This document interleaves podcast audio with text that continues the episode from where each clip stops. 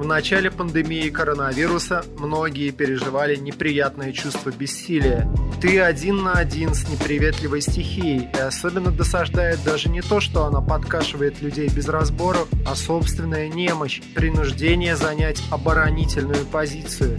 Жителям Центральной России и особенно Москвы и Подмосковья такое переживание было знакомо. В 2010 году, во время лесных пожаров и аномальной жары, они почувствовали себя невольными статистами на съемочной площадке фильма о тихом апокалипсисе. Тогда было все то же – медицинские маски, правда смоченные водой, режим самоизоляции и возросшее количество смертей, особенно среди людей старшего возраста. Несколько минут еще сижу под кондиционерами в прохладе, а потом выхожу в горящее лето, как в ад. Торфяные болота горят, морги переполнены. Так пела великая группа «Ночные грузчики» в песне «Лето 2010-го». Средняя температура в июле тогда составляла больше 26 градусов, что близко к норме июля для, например, Арабских Эмиратов.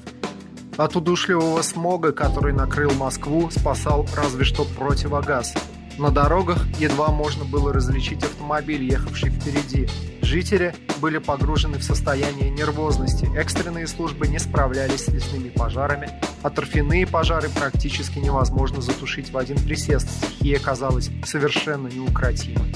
Но именно в то дымное лето на взлет пошло российское волонтерское движение.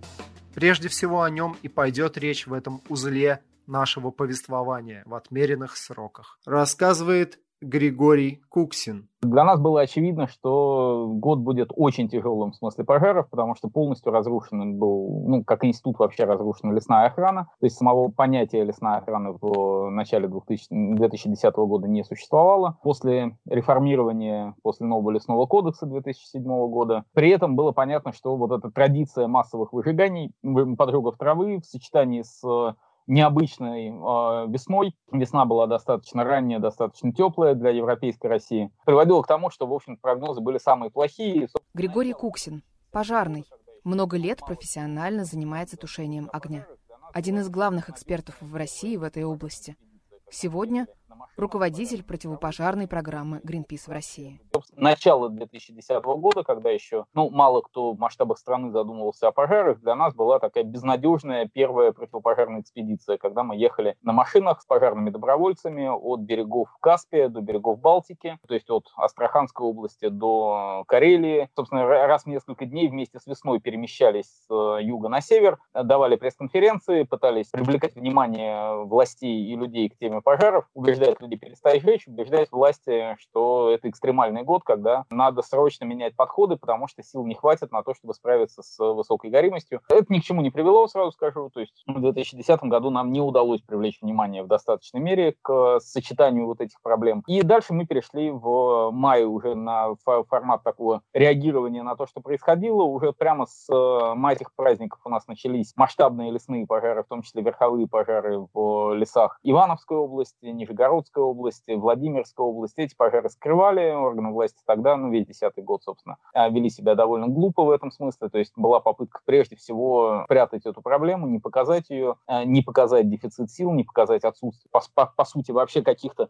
органов лесной охраны. Ее место никем не было занято. Поэтому и со стороны региональных властей, и со стороны МЧС, в общем-то, шло просто такое тотальное сокрытие пожаров. И, к сожалению, шло сокрытие пожаров не только лесных, хотя там были случаи уже и перехода огня на населенные пункты, как в, если не ошибаюсь, Красный Маяк во Владимирской области был один из первых, куда мы выезжали, где мы беседовали с жителями, которые рассказывали, как им запретили что-либо рассказывать о том, что верховой пожар дошел до населенного пункта. Дальше началась целая череда торфяных пожаров. Опять же, к этому времени, но я просто в прошлом тушил торфяные пожары в государственных структурах, я служил в пожарной охране, понимал, как с этим бороться, и понимал, как с этим надо бороться. Вот в 2010 году не удалось. А, в апреле, в мае, когда массово торфяные пожары начали возникать из-за поджогов травы, из-за сокрытия информации со стороны органов власти и отсутствия ре... должного реагирования на, на эти пожары, э, нам не удалось привлечь внимание э, к этой теме. Мы повсеместно получали отказы. То есть это не пожар, это не торф, он не горит. И практически все крупные пожары, которые потом разгорелись в, там, ну, в Мещере в широком смысле этого слова, и в Московской области, и в Рязанской области, и в Владимирской области, и в Ивановской области, и в Нижегородской, они были известны с ранней весны. И если бы их тушили с ранней весны, у нас бы не было катастрофы э, с задымлением Москвы, у нас бы не было катастрофы с уничтожением многих населенных пунктов, по крайней мере,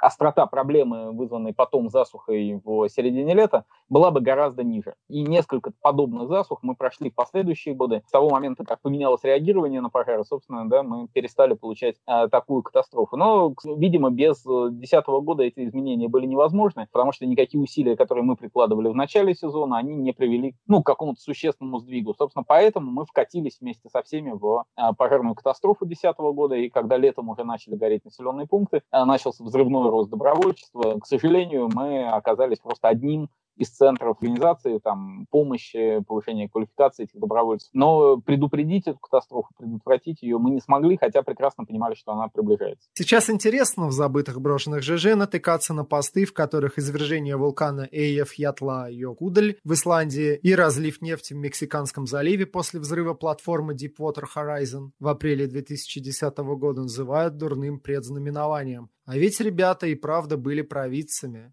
Жители России в те весенние дни лениво соревновались в выговаривании имени вулкана и с интересом посматривали за тем, как в Европе остановилось на некоторое время авиасообщение из-за вулканической пыли в воздухе. А уж Мексиканский залив вообще был далеко-далеко. Но у природы в том далеком году были и для россиян заготовлены свои сюрпризы. Июнь в Москве начался как обычно. День тепла сменялся двумя-тремя пасмурными днями. Но уже 18 июня в район столицы пришел антициклон. Дождь прекратился надолго, и уже 21 июня Днем не менее 25 градусов и ночью не особенно прохладнее. Редко температура опускалась ниже 20. 26 июня температура была близка к рекордным 33,6 градусам. Но настоящая жара и засуха пришла в июле. 26 июля 2010 года зафиксировали исторический максимум 37,5 градусов. Ночью прохладой уже давно не пахло. Температура стояла около 26 градусов,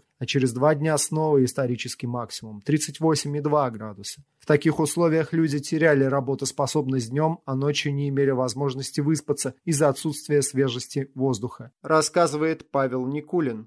Лето 2010-го, кажется, было первым летом, когда я в сознательном возрасте остался в Москве. Я вообще в Москве не очень любил лет проводить. В Москве летом жарко, противно, сухо. Но в 2010 году загорелись торфяники под Москвой, и стало совсем невыносимо. Сначала был просто запах гари, потом Москву начало заволакивать дымом.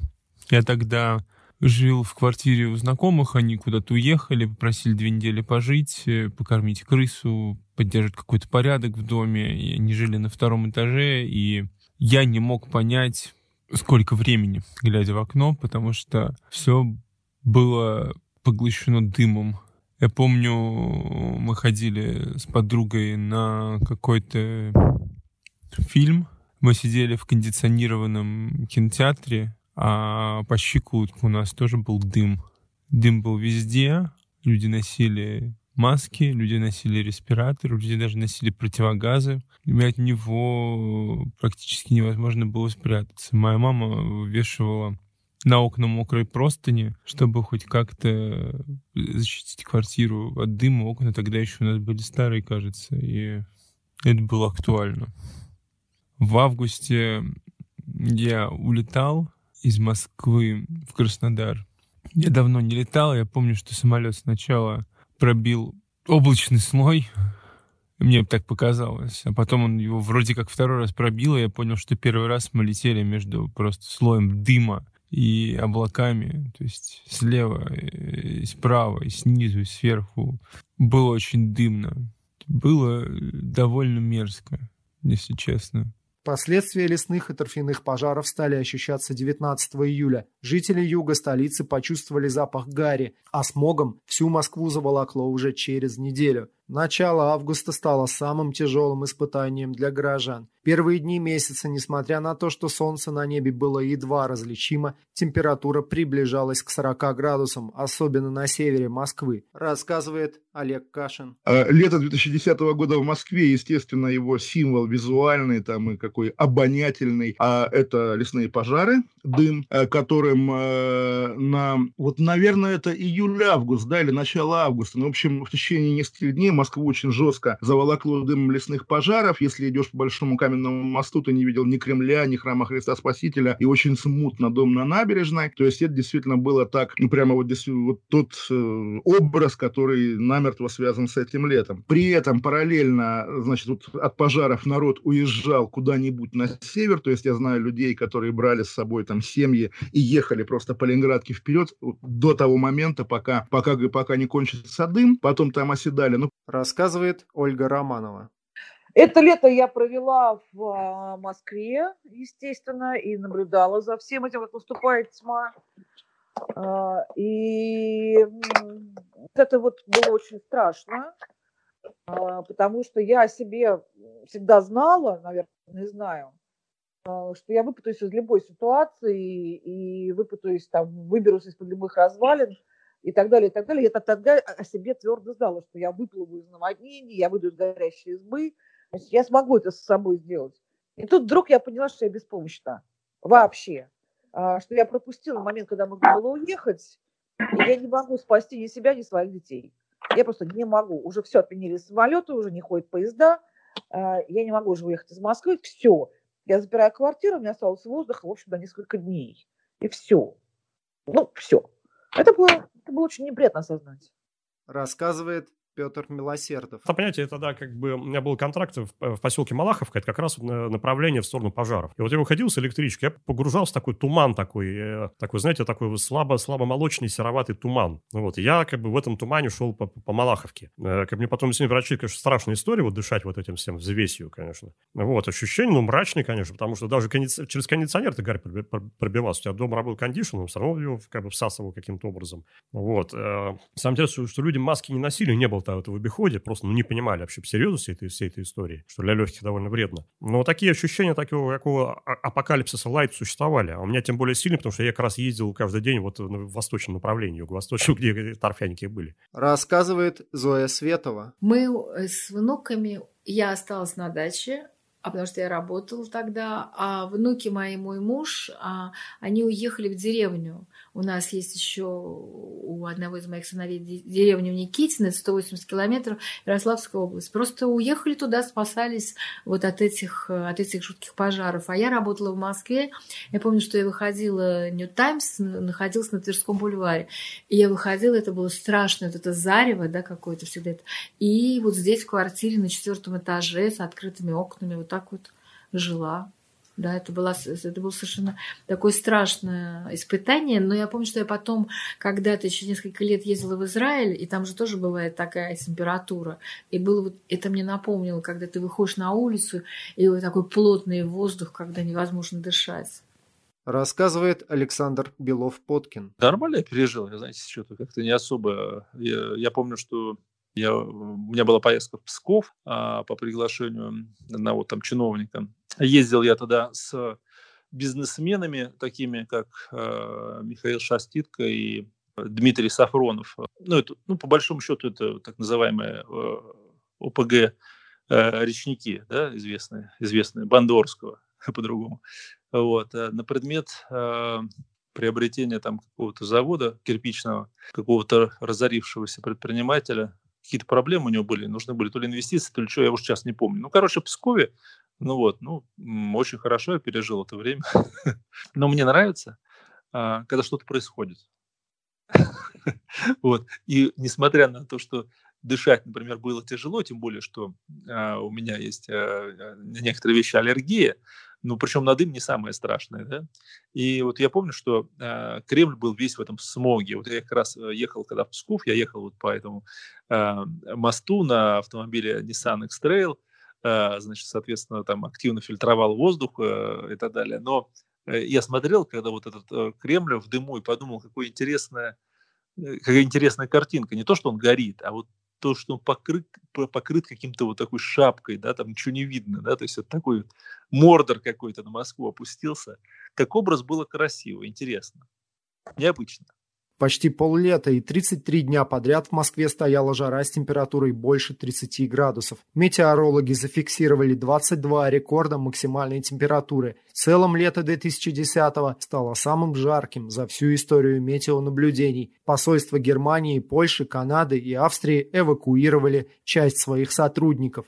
А вот многим москвичам деваться было некуда. Они остались один на один с катаклизмом. Рассказывает Григорий Куксин. Мне стало ясно еще в июне, когда было уже очевидно, что торфяники не потушить, они уже разгорелись очень сильно, и дефицит осадков, э, и дефицит почвенной влаги, и дефицит осадков уже достаточно сильны, то есть с, этим уже ничего не получается сделать. Э, то есть процесс стал полностью такой метеозависимый. А дальше, ну, если я не ошибаюсь, с конца июня у нас встает такой блокирующий антициклон, ситуация становится уже необратимой по всем параметрам, то есть уже начинается сильное задымление, начинается массовое горение леса. Э, но еще раз подчеркну, это да, процесс, который начался с апреля. Там на майские праздники ситуация уже выглядела довольно безнадежно. То есть по количеству горящего торфа, по количеству горящих торфяников, э, и к июню уже были исчерпаны все возможности их потушить, а тушить их даже не начинали. Э, поэтому ситуация была, к сожалению, упущена по очень многим местам задолго до того, как началась летняя засуха и до того, как это стало очевидно для жителей городов, куда пришел дым. Местные возмущались, и протесты и возмущения в соцсетях, ну, тогда в основном в живом журнале, было и в Ивановской области, и в Нижегородской области, еще там на майские праздники. Ну, сайты «Виртуальная Выкса»,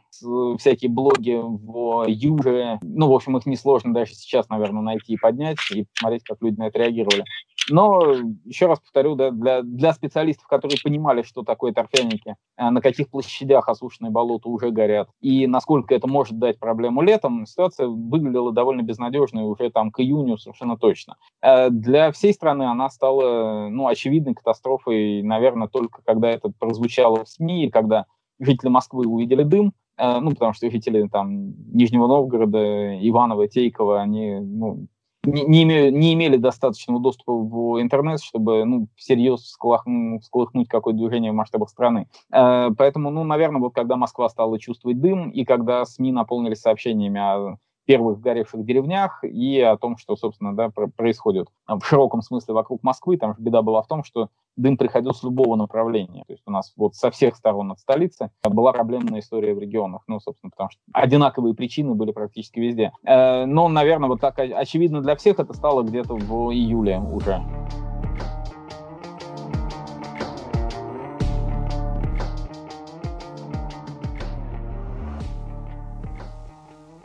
Леса горели в Центральном и Приволжском федеральном округах, в Московской, Воронежской, Рязанской, Владимирской областях, в Нижегородской области и Мордовии. Горели 200 тысяч гектаров леса в 20 регионах России. Да простят нас наши сибирские слушатели, но в то лето горели леса в самых густонаселенных регионах, и от этого было еще страшнее. Многие читатели Сорокинской нормы, пожалуй, интересовались, почему автора писем Мартину Алексеевичу так заботит торф, проблема которого остро стоит почти в каждом письме. Вы нас не можете просветить, а мы гадили на нас, а мы работать не могол, нас посрать, а мы не бляди и торф не сраный гад. На заре советской власти, да и позже, торф использовали в качестве топлива. Для этого в Центральной России искусственно осушили торфяные болота. Тогда торф перестали использовать даже в сельском хозяйстве, а именно на это сетует автор писем Мартину Алексеевичу. Осушенные болота оказались брошенными. Вспомнили о них только в апокалиптическое лето 2010-го. Потом премьер-министр Владимир Путин поддержит федеральную программу по затоплению торфяников. Но это будет потом, потом. А пока торфяники горят, как горели во время жары и все предыдущие годы, но такого поистине чудовищного размаха катаклизма не ожидал никто, как обычно. Главная проблема торфяных пожаров в том, что их невозможно потушить привычными средствами. Ведро воды или даже дожди перед ними бессильны. Торфяные пожары тушат следующим методом. Окапывают вокруг очага канавы шириной около метра и достаточно глубокие, чтобы вода достигла слоя торфа. Но чтобы все это проделать, нужны были рабочие руки.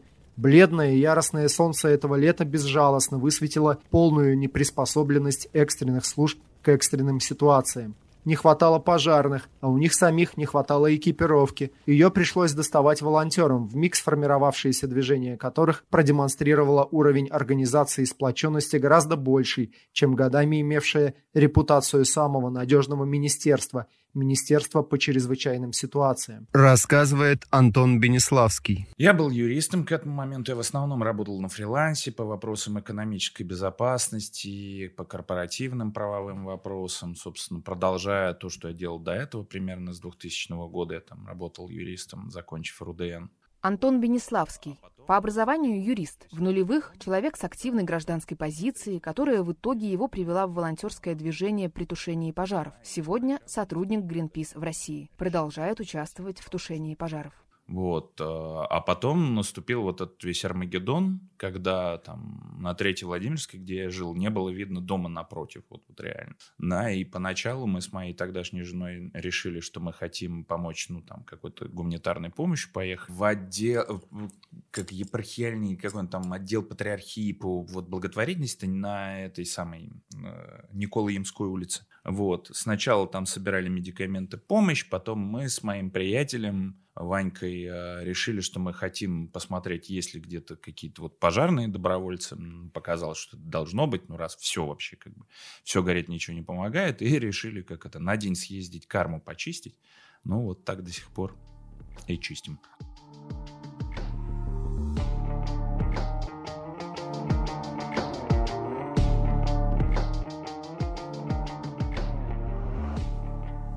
В начале августа президент Дмитрий Медведев объявил чрезвычайное положение во Владимирской, Воронежской, Московской, Нижегородской и Рязанской областях, в республиках Мордовия и Мариэл. К этому моменту непосредственно от пожаров погибло 40 человек, без жилья остались больше 2000, а ущерб оценивался в 6,5 миллиардов рублей. Ликвидацией последствий пожаров занимались МЧС и брошенные на подмогу Минобороны, но сил катастрофически не хватало. Тогда перед опасностью стихии начали объединяться общественные силы, причем независимо от политических убеждений или имущественного ценза.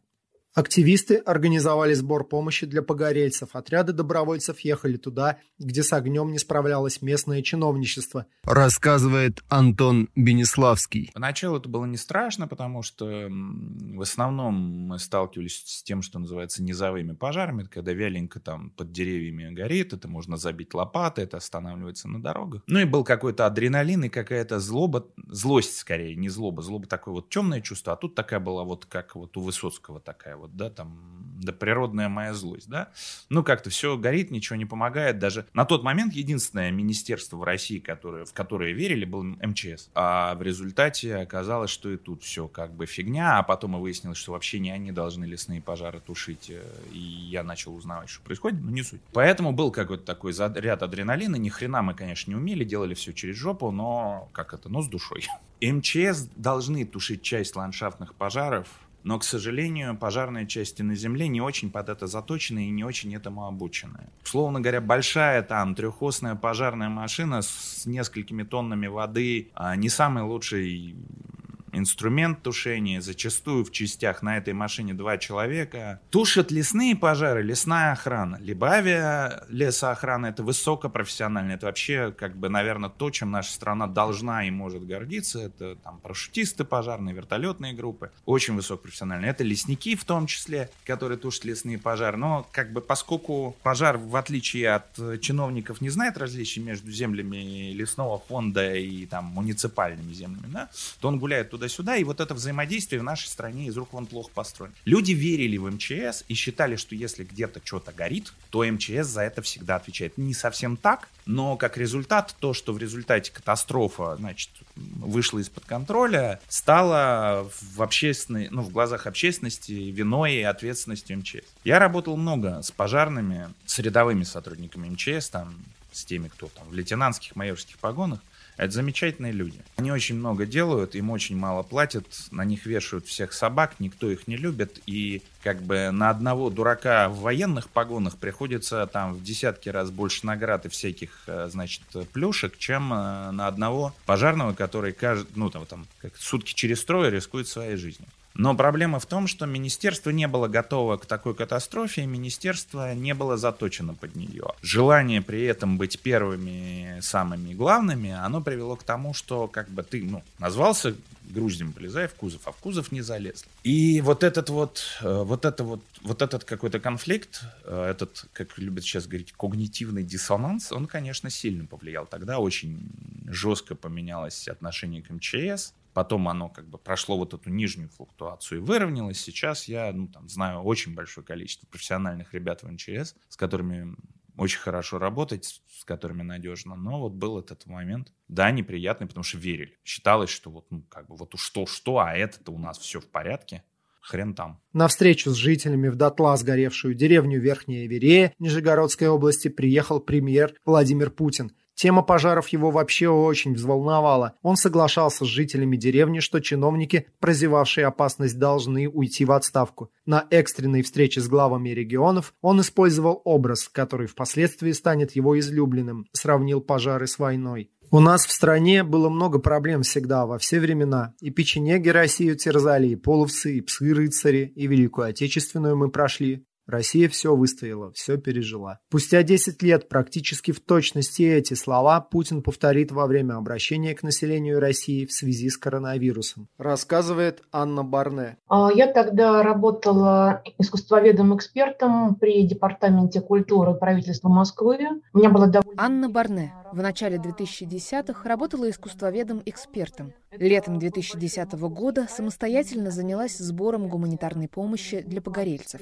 Тогда же влилась в движение добровольных пожарных. Сегодня продолжает заниматься этой деятельностью. Мы их осматривали, вот, выясняли способ их производства, и если все соответствовало неким принятым нормам, да, если это было в местах традиционного бытования и имело художественную ценность, то мы снимали с этого предприятия значительную часть налога. Это была очень интересная работа, я тогда видела действительно настоящие шедевры, тогда был такой взлет мастерства в Москве, особенно незаметный, может быть, внешне, да, но я видела потрясающие вещи. У меня вообще не было ощущения, что происходит что-то аномальное. Я прекрасно переношу жару, я ее очень люблю. И я занималась своими делами, абсолютно не обращала внимания на новости. Я не читала о том, что идут пожары. Это все было как-то абсолютно вне меня. И даже когда в Москву пришел дым, то я радостно бегала, его фотографировала. Мне это казалось очень забавным. Я очень хорошо помню, как накануне того, как все это началось, ко мне приехала подруга из другого города, мы с ней гуляли по Москве, как раз был день десантника, и пьяные десантники купались э, в фонтанах, был дым, и мне это казалось очень забавным. Я жалела, что я была без фотоаппарата, потому что это было очень красиво. Там пьяные десантники, которые купались в фонтанах, и вокруг дым. Я еще решила, что в другой день, наверное, я все это пофотографирую. Я пофотографировала, действительно были интересные съемки для меня, да, потому что обычно в Москве очень дробный фон, да, я довольно серьезно занималась фотографией, а тут он вдруг бац, такой дымный, красивый. И мне тогда не приходило в голову, что это в том числе дым от сгоревших людей.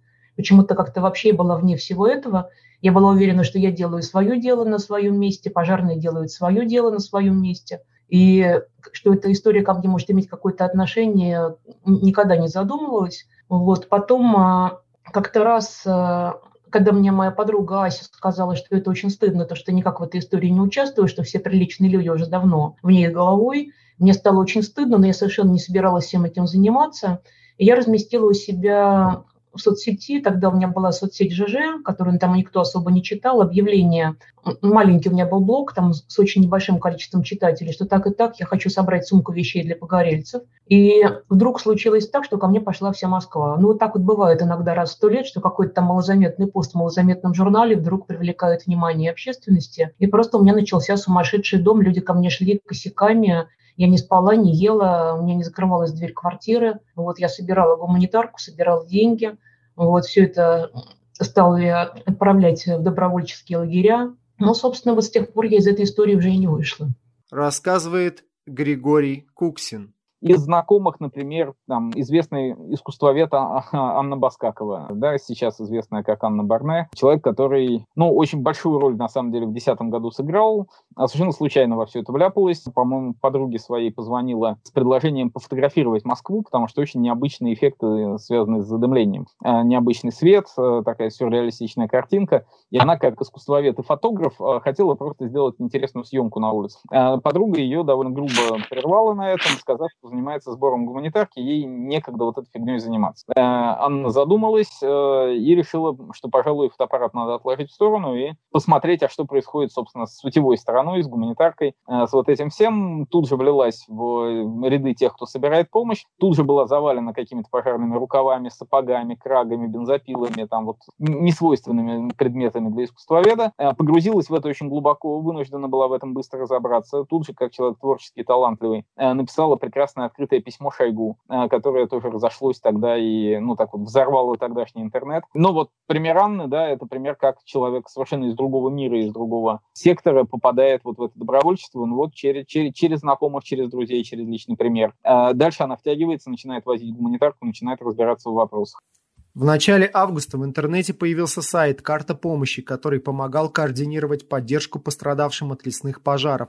Снова отличился живой журнал, там возникло сообщество «Пожар.ру», в нем оперативно сообщали о новых возгораниях по районам и писали, где, кому и какая помощь нужна. Рассказывает Марина Литвинович. Я еще помню, что когда начались эти пожары, я вместе с э, коллегами совершенно неожиданно, находясь при этом на отдыхе, я отдыхала с детьми на море, э, мы создали карту помощи при пожарах. Помните, такая была? Вот, э, собственно, мы создали колл-центр, карту помощи, и на эту карту оперативно стали помещать информацию о том, где горит, что горит, какая нужна помощь. И, собственно, эта карта стала первым в России примером соединения добровольцев, э, которые хотели помогать в тушении пожаров или в том, чтобы помогать жителям, погорельцам, и тех людей, которые нуждались в помощи, потому что те, кто нуждался в помощи, писали, что им нужна помощь та или иная, там, не знаю, вещи, одежда или э, средства для пожаротушения – и добровольцы могли видеть, кому нужна помощь и оказывать ее. И вот мы создали такой координационный центр. Мы даже потом за этот проект получили премию Рунета в 2010, по-моему, как раз году, потому что действительно это был классный проект, который возник совершенно спонтанно. За буквально два дня он был создан. И это было грандиозно, потому что МЧС не справлялась. И, собственно, это был один из первых примеров, э, когда добровольцы и гражданское общество выполняло функцию государства государства. То есть, когда люди увидели, что государство не справляется в лице МЧС в первую очередь, люди сами поняли, что они, а, должны помогать, и возникло довольно большое добровольческое движение, пожарное движение, между прочим, оттуда и возникло. А из него, между прочим, возникло движение Лиза Алерт. То есть это все очень взаимосвязанные вещи. Опять же, без одного не было бы другого.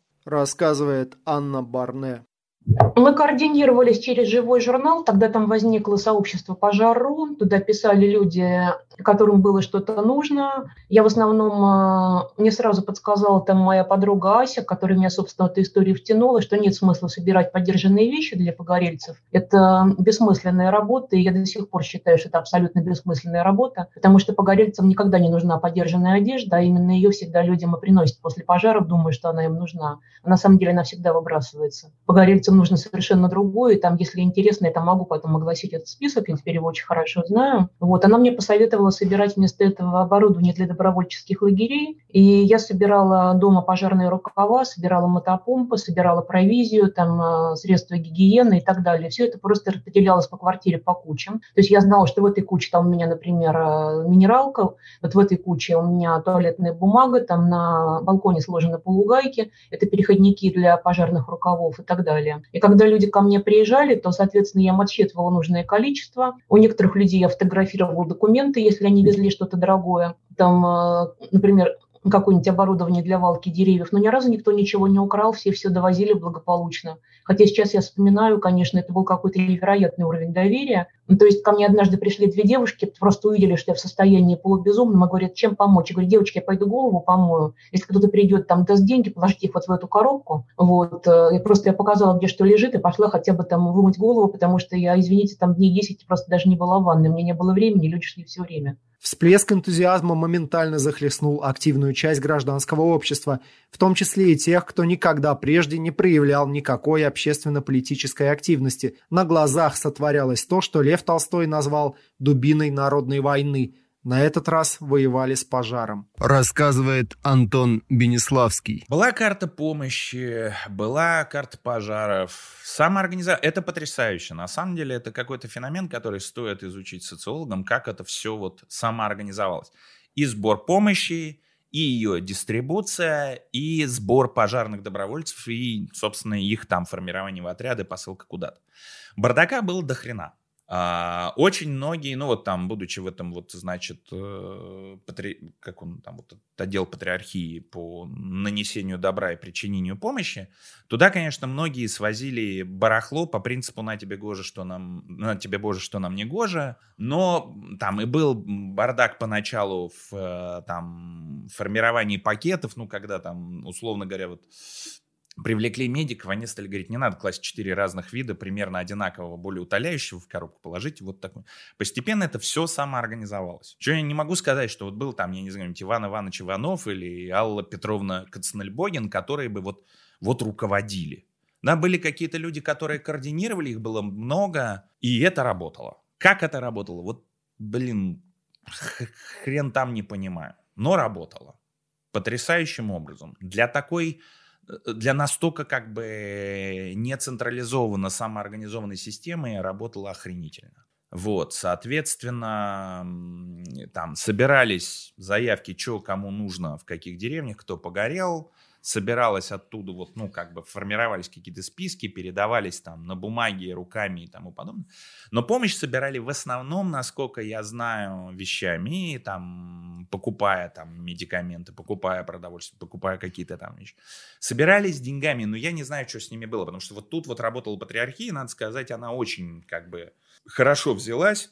А, потом были какие-то на нее наезды за эти деньги, но, насколько я знаю, они там отчитывались за то, куда они их дели. В начале августа к сбору гуманитарной помощи подключилась Русская Православная Церковь. Звучит как дежурная мертвая строка из телеграфного агентства, но священники не ограничились благими напутствиями и молебнами к дождю, хотя и это было. Синодальный отдел РПЦ сообщил, что всего с его помощью удалось собрать 220 тонн гуманитарки и 110 миллионов рублей пожертвований. Все волонтеры упоминают неоценимую роль, которую епархия сыграла в это огненное лето. Собирала помощь и противопожарное оборудование и ныне покойная Елизавета Глинка, известная как доктор Лиза. Рассказывает Анна Барне общалась с синодальным отделом, они сделали просто настоящий подвиг, они очень большие молодцы. И при этом почему-то очень много ругали церковь, да, православную, что они якобы там остались в стороне, это абсолютно неправда. И я могу сказать, что я много работала на ЧС, вот православная церковь в России никогда не остается в стороне,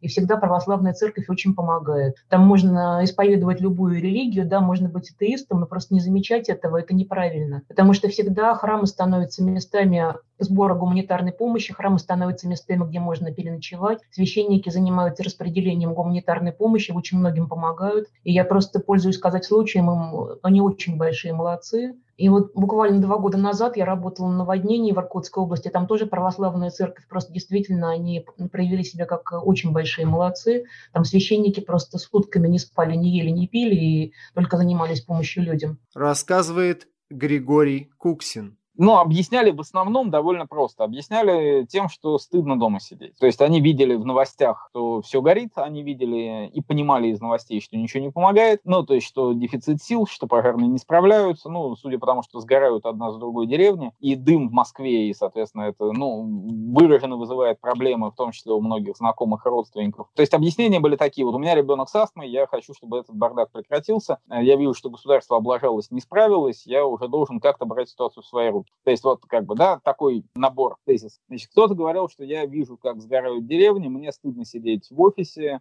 а, тем более в задымленной Москве, я там взрослый обеспеченный мужчина, я должен да, в этой ситуации как-то реагировать. Я должен быть там, э, где я могу что-то изменить. Понятно, что многие ехали, потому что уже узнали о том, что другие поехали. То есть поехали друзья, знакомые, уже как-то и хочется в хорошую компанию вписаться. Ну, что-то явно необычное и такое довольно дух, духоподъемное происходит. Кто-то ехал именно из соображений там вот помочь людям пострадавшим. То есть, да, опять же, кадров с горевших деревень было много, везли гуманитарную помощь, и все это обрастало, естественно, потребностями, которые надо было реализовывать, и которые реализовывались, ну, и когда ты видел, как это там происходит, самоорганизуется, э, это очень вдохновляло многих людей, ну, плюс были довольно яркие лидеры, яркие примеры. Кто-то уже был в благотворительности до этого и просто себя по-новому проявил, как та же Лиза Глинка. А, тогда она занималась гуманитарной помощью и в своем подвале также собирала, накапливала и отправляла гуманитарку. А, тем же самым занимался синодальный отдел Русской Православной Церкви. И на самом деле очень многих моих знакомых резко потеплело отношение к Православной Церкви.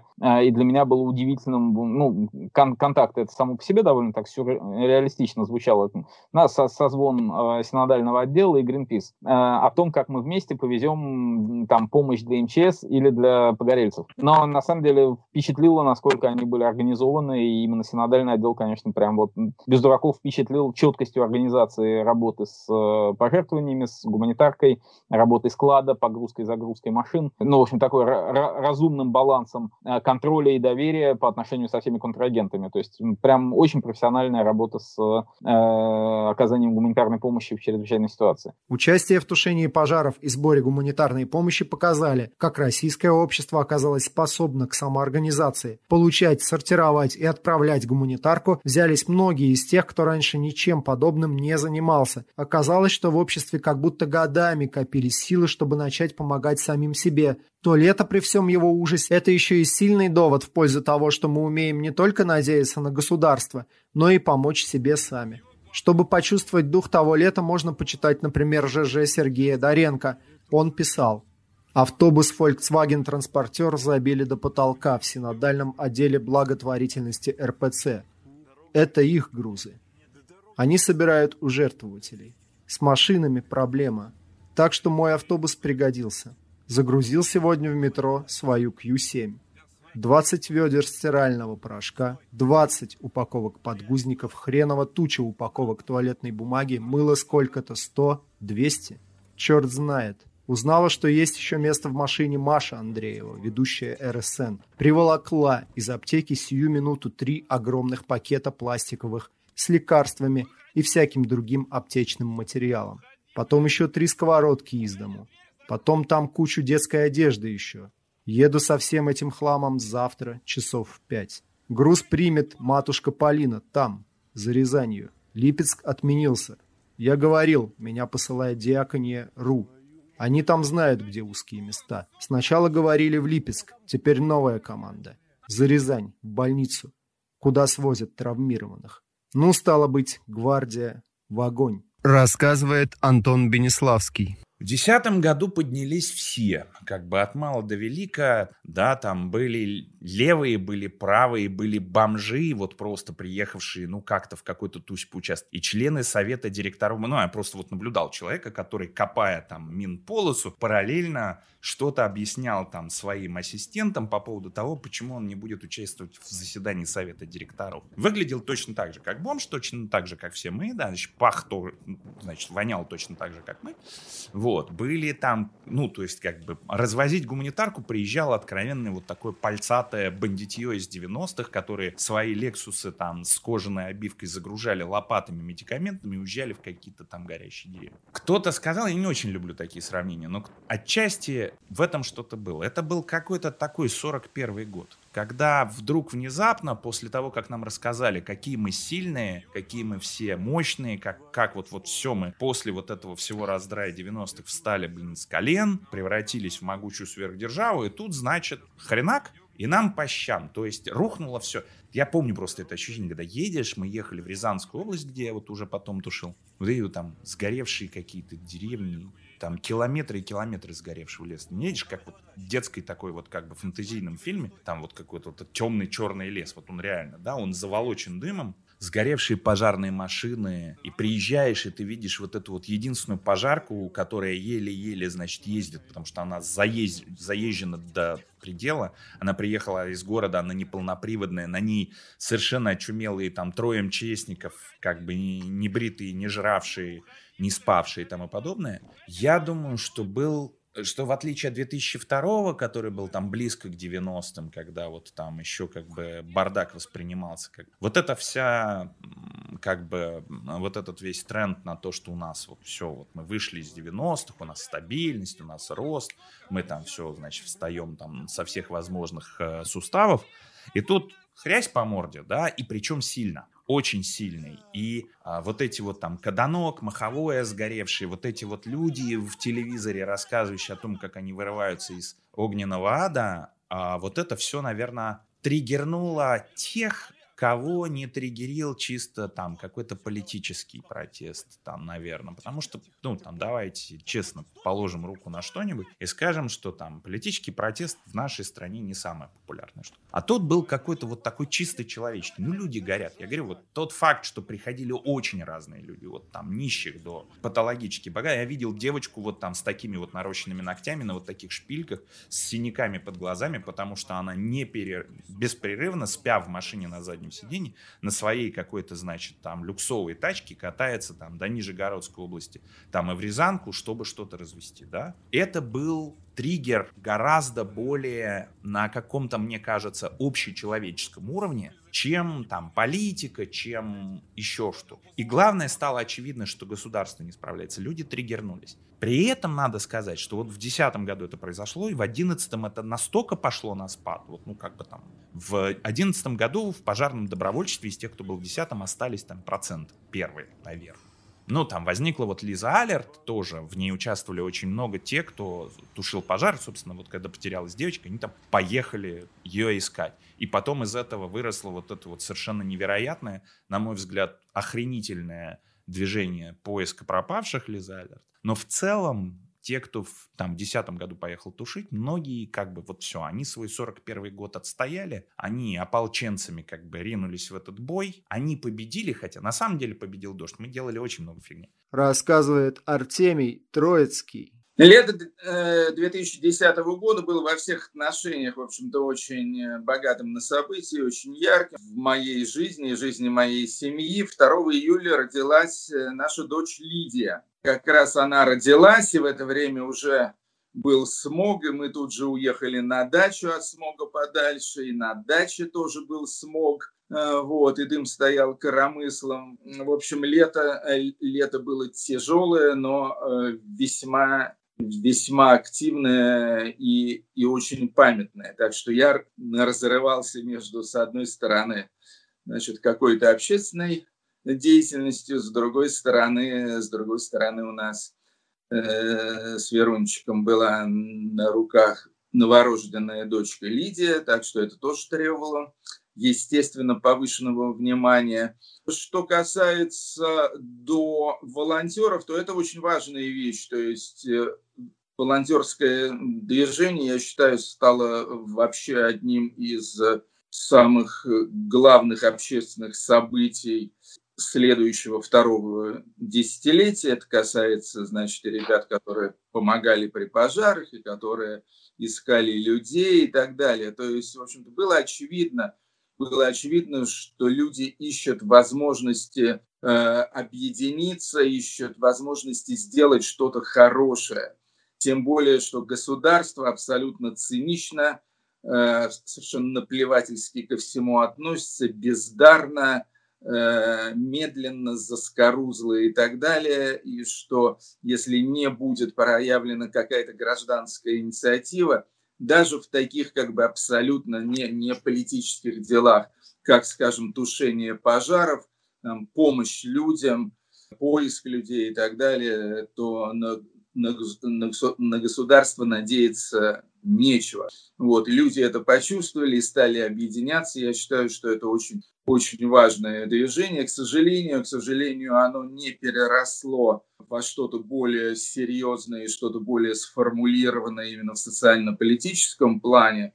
Вот, но тем не менее, тем не менее, это одна из э, очень немногих позитивных вещей, которые происходили в России во втором десятилетии 21 века рассказывает Денис Белунов. Ну и вообще изменить содержание слова политика, потому что до этого политикой было прежде всего участие в выборах и, соответственно, стремление там попасть в Думу, в ну, какие-то местные думы, муниципальный совет и так далее. Значит, где-то в пятом-шестом году начинается постепенный подъем, и потом, там, к концу нулевых годов он привел к расцвету разнообразных волонтерских движений, разнообразных объединений, не знаю, молодые мамы Новосибирска, автомобилисты всякие там и так далее. Вот. Э, до этого конечно, всегда существовали подобные там, какие-то социальные движения и группы, но они были сугубо второстепенными по отношению к политикам. Политики воспринимали их как ну, таких младших партнеров, которых можно за какие-то подачки значит, купить, использовать для привлечения голосов или там, для увеличения своей популярности, для пиара. Вот. Эти люди принимали правила игры такие, и они, соответственно, э, если, допустим, ну, какие-нибудь экологи значит, считали, что вот им надо добиться конкретно значит, решения какого-то вопроса, то значит, они выбирали, кому им лучше пойти на поклон, условно говоря, значит, э, в партию власти или, может быть, не в партию власти, а к коммунистам, прикидывали плюсы и минусы того или другого решения, значит, соответственно, кто, кто конкретно и может как помочь, значит, решить вопрос или там помочь с помещением, или помочь, не знаю, там с деньгами на какие-нибудь издания, каких-нибудь брошюр там и так далее. И вот такие вот клиентско-патронские отношения, они доминировали там с конца 90-х, в начале нулевых годов и так далее. Ситуация меняется в середине нулевых постепенно и полностью меняется уже к концу нулевых, начала десятых. То есть все вот эти а, волонтерские организации, они начинают осознавать себя как альтернативу государству. Государство они воспринимают либо как соперника, либо как помеху, ну, и во всяком случае уж точно на него никак не рассчитывают. То есть э, они какие-то вещи начинают делать лучше, чем государство, тушители пожаров, люди, которые ищут пропавших людей в лесу и так далее. И даже вот такие заведомо не политические какие-то объединения, они одним фактом своего существования уже создавали пространство некой альтернативы. И надо понимать, что вот сейчас все, что я говорю, это считается как бы само собой разумеющимся уже. И, в общем, это опять-таки определяет социальную жизнь современной России в значительной степени. А тогда это было ну, довольно важным изменением, которое постепенно начинало происходить, не всеми осознавалось, и мною, например, тоже не осознавалось. Я сейчас рефлексирую по этому поводу. Так, тогда это было совершенно неочевидная вещь. Наблюдая столь впечатляющее народное воодушевление, представители «Единой России» поспешили объявить, что тоже участвуют в ликвидации последствий пожаров. На официальном сайте правящей партии появилась фотография, где единоросы возятся в клубах дыма с поваленными деревьями. Их разоблачил пользователь руководитель ЖЖ Андрей Мальгин. Фото оказалось двухлетней давности, а дым нарисован на фотошопе. Казалось бы, позор, от которого следовало бы спрятаться в укрытии и не высовываться. Но спустя неделю о тушении пожаров в Рязанской области отчитались сенатор Руслан Гатаров и его заместитель Владимир Бурматов, тогда представлявшие молодую гвардию Единой России. Они опубликовали фото в интернете. Эксперты по пожаротушению в благосфере назвали фото постановочными. Гатаров и Бурматов были в чистой одежде с навехонькими лопатами и далеко от места реального очага. Были и такие предположения, что единороссы сами подожгли дерево, дабы потом его показательно затушить. Рассказывает Антон Бенеславский. В основном очень позитивно и кооперативно были настроены лесники, местный ЧС, местные менты. То есть я вот помню, как там они тормозили машины, но ты говоришь, добровольцы туда-то, они говорили, так, ребят, вот вам туда, там повернете, а там вот на дороге, значит, яма, то есть осторожно, мы там знак поставили, но из-за дыма не... Они были очень... Был там момент один раз, когда ДПСники, ну, поскольку машины ставишь на пожар, их надо быстро увезти, там ключ оставляешь в колонке, дальше кто первый сел, ну, приехал какой-то, значит, борзый там наряд ДПСников, которые хотели на этом поживиться. Но они сели в песке, мы им сказали, что мы их здесь отставим с их машиной, как бы на пути пути лесного пожара, а сами все разъедемся. Никто их вытаскивать не будет, идите в жопу. Ну, они как бы поняли, как бы все, мы все машины отогнали, потом их, конечно, выдернули, но как бы объяснили, все, как бы, ребят, вот по дороге туда, это вообще не дорога общего пользования, вы здесь что делаете, не знаем, но мы сейчас леснику настучим, что вы тут шляетесь, и хрен чем занят. Все, они исчезли. В основном была помощь там какой-то момент, ну, местная там какая-то власть пыталась на нас там пиариться, рассказывать, как они нам помогают, они мало помогали. Потом были люди, которые наоборот помогали. Ну, то есть, как бы, я так скажу, в основном была помощь и кооперация, потому что эти вот все местные власти, они живут там же. Были какие-то отдельные эпизоды. Я знаю, что там где-то были и прям стычки, но я знаю, что где-то были и добровольцы там, как это, нажрались, набуянили и безобразничать пошли. Поэтому там по-разному было. В целом я не сталкивался с каким-то жестким там, даже не жестким, а с каким-то противодействием. Прям.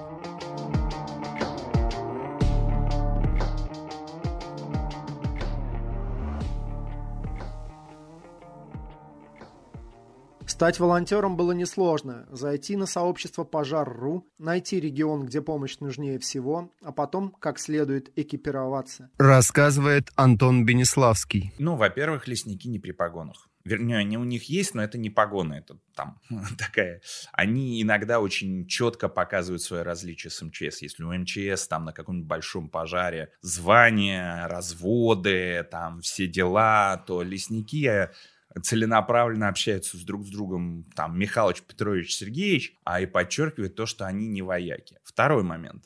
По российским законам каждый гражданин Российской Федерации может предпринять действия по сохранению там, имущества, общественного здоровья и бла-бла-бла. А, соответственно, любой российский доброволец, если он не пытается вторгнуться в территорию целенаправленно закрытую для посещения, это может быть в том числе территория ЧС, это может быть там территория, принадлежащая там Минобороны или ФСБ тому подобное, ну, закрытая в силу там, требований секретности, то, условно говоря, там лес это федеральная собственность, то есть наша общая. Соответственно, когда мы тушим лесной пожар, мы защищаем свое как бы народно. Плюс нужно понимать, у нас катастрофически не хватает сил на это дело. И понятно, что там на уровне министерства могут быть какие-то проблемы там с добровольцами, поскольку это такая диковатая, значит, какая-то субстанция. Но когда у тебя два лесника на одной старенькой машине или там пожарная машинка с двумя бойцами МЧС, а горят там гектары и гектары, и все в дыму, все горит и ничего не помогает, то будешь и радоваться всем.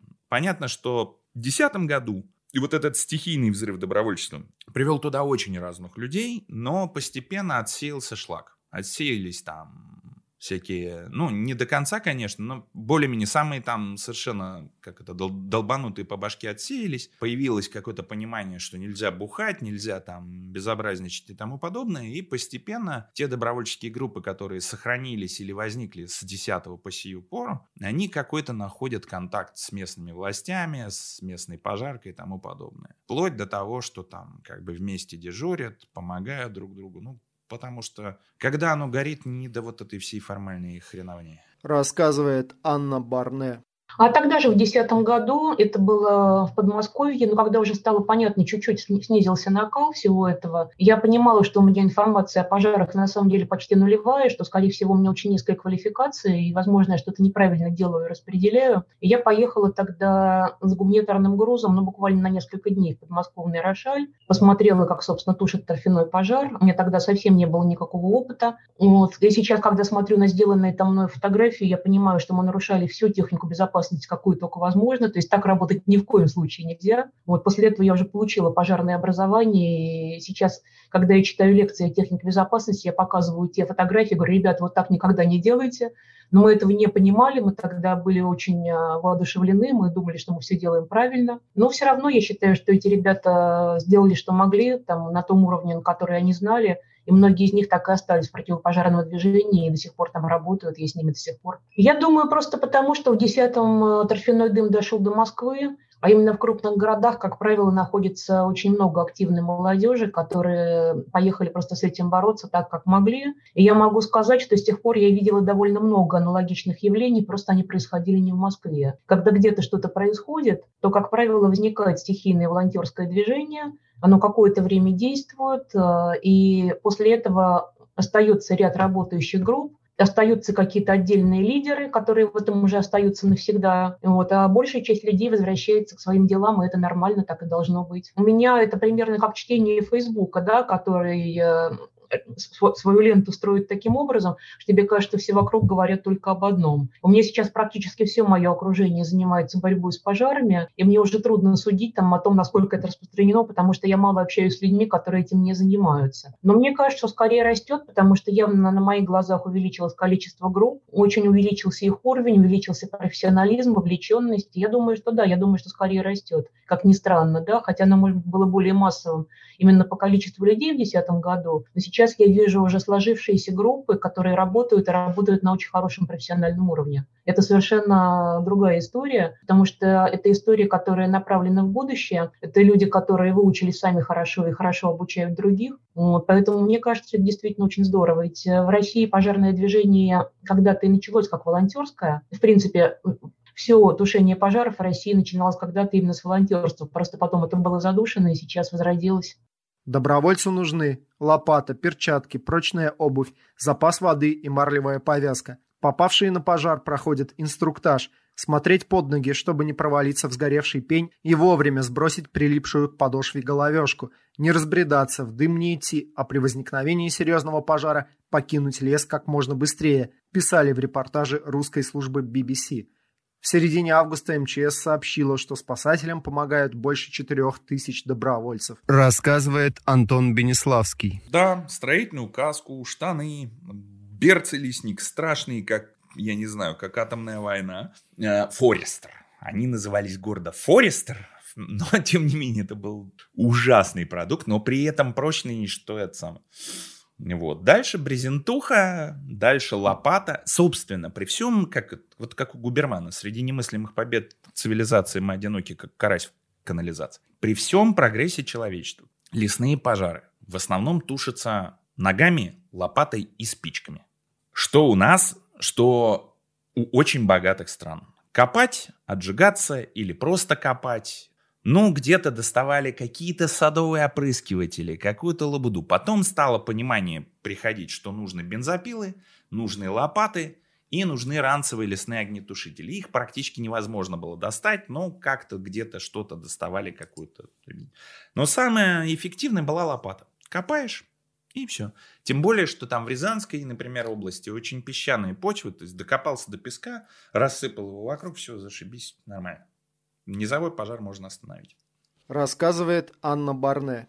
Я видела замечательных совершенно людей, и я считаю, что, в общем-то, мне очень в жизни повезло общаться с разными замечательными людьми, потому что это просто каждый из них как подарок, они из чистого золота. Как раз вот недавно мы были в мастерскую у Маши Стрельцовой, да, тогда она была в ЖЖ под ником Мурамур, тоже такой значимый деятель противопожарного движения. Там у нее встретились с Петей Свешниковым, который тогда руководил добровольческим лагерем. Вдруг я поняла, что мы тогда все и познакомились, собственно, во время вот этого дымного лета 2010 года. Причем мы друг друга очень долго знали все только по по никам в ЖЖ, а ники-то у большинства людей были не совпадающие с их именем и фамилией. И только потом, когда уже все закончилось, то Маша Стрельцова устроила нечто вроде бала у себя в мастерской, и мы там друг друга уже впервые видели. Это было очень интересно, потому что мы вроде бы работали уже как штаб, да, и общались друг с другом все, вроде бы как друзья, да, но никогда не виделись. Вот. Там были люди очень необычные, очень интересные. Вот там я подружилась с Дриадой, с моей подругой, она тогда была танцовщицей со змеями. Такая редкая профессия у человека. Там были священники, вот, там был цирковой акробат, ну, адвокаты, то есть кого только не было. Но, опять же, для большинства людей э, это просто была необходимость, потому что ну, когда дым пришел к тебе на порог, все стали и поняли, что пора что-то делать. Если с этим не справляются профессионалы, значит, с точки зрения общества надо было вставать и помогать. Один из таких волонтеров, Алексей Касьян, в интервью Ленте.ру рассказывал, что солдат-срочников, брошенных на тушение пожаров, необходимыми инструментами и экипировкой обеспечивали из гуманитарной помощи. Еще волонтерам приходилось организовывать питание для пожарных и солдат, потому что офицеры Официальные власти это не заботило. Нынешняя форс-мажорная ситуация продемонстрировала, что у армии МЧС нет даже лопат, рукавиц, бензина и ежедневной пайки. По словам Касьяна, владельцам участков, на которых горят леса, были даже выгодны пожары. При низовом пожаре у дерева горят корни, и его просто увозят на лесопилку. Рассказывает Григорий Куксин не существует ведь такой отдельно власти, которая как бы отдельно от людей и от общества. Это, ну, как бы обычные люди, таких как там мы с вами, те же самые волонтеры. Там такой жесткой границы, и, ну, ее, я, я не знаю, где ее провести. Понятно, что была отдельная беда с органами местного самоуправления на уровне там глав поселения. Она всегда она была, и она остается.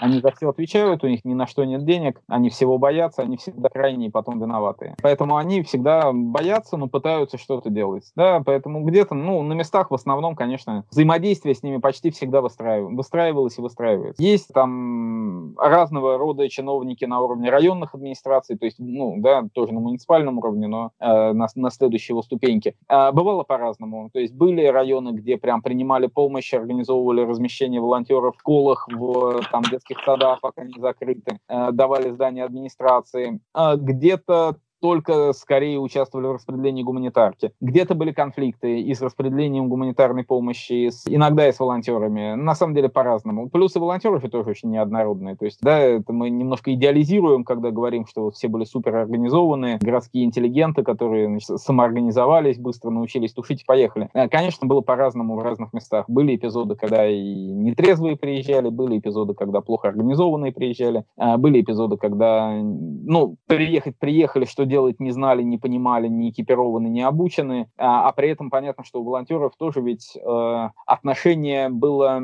ну, не, не всегда супер конструктивным, то есть, да, они приезжали не помочь органам власти усилить их работу, они приезжали, считая, что органы власти полностью провалили свою работу, облажались, и теперь волонтеры должны все спасти. Да, эта позиция тоже довольно, ну, опасная, неправильная с точки зрения выстраивания какого-то конструктивного процесса, особенно на пожарах, потому что, да, с одной стороны, да, есть государство, которое оказалось слабее, чем должно быть, которое привирало и пыталось спасать отчетность, когда уже надо было давно тушить и спасать людей, э, но при этом у государства есть хоть какие-то оставшиеся люди с профессиональными умениями и знаниями, и какие-то ресурсы гораздо больше, чем, в общем-то, могли дать волонтеры. Э, и когда к ним приезжают, вот государство не справилось, да, не справилось, потому что кто-то был виноват, кто-то спрятал информацию, кто-то боялся сообщить, э, тотально не было денег, тотально не было понимания, как выстроить систему охраны лесов, когда она законодательно полностью разрушена. Но при этом все-таки ресурсы и профессионалы там были. И к ним приезжают там пять человек в шлепанцах с одной лопатой, и говорят, что сейчас они здесь власть, они возьмут все в свои руки.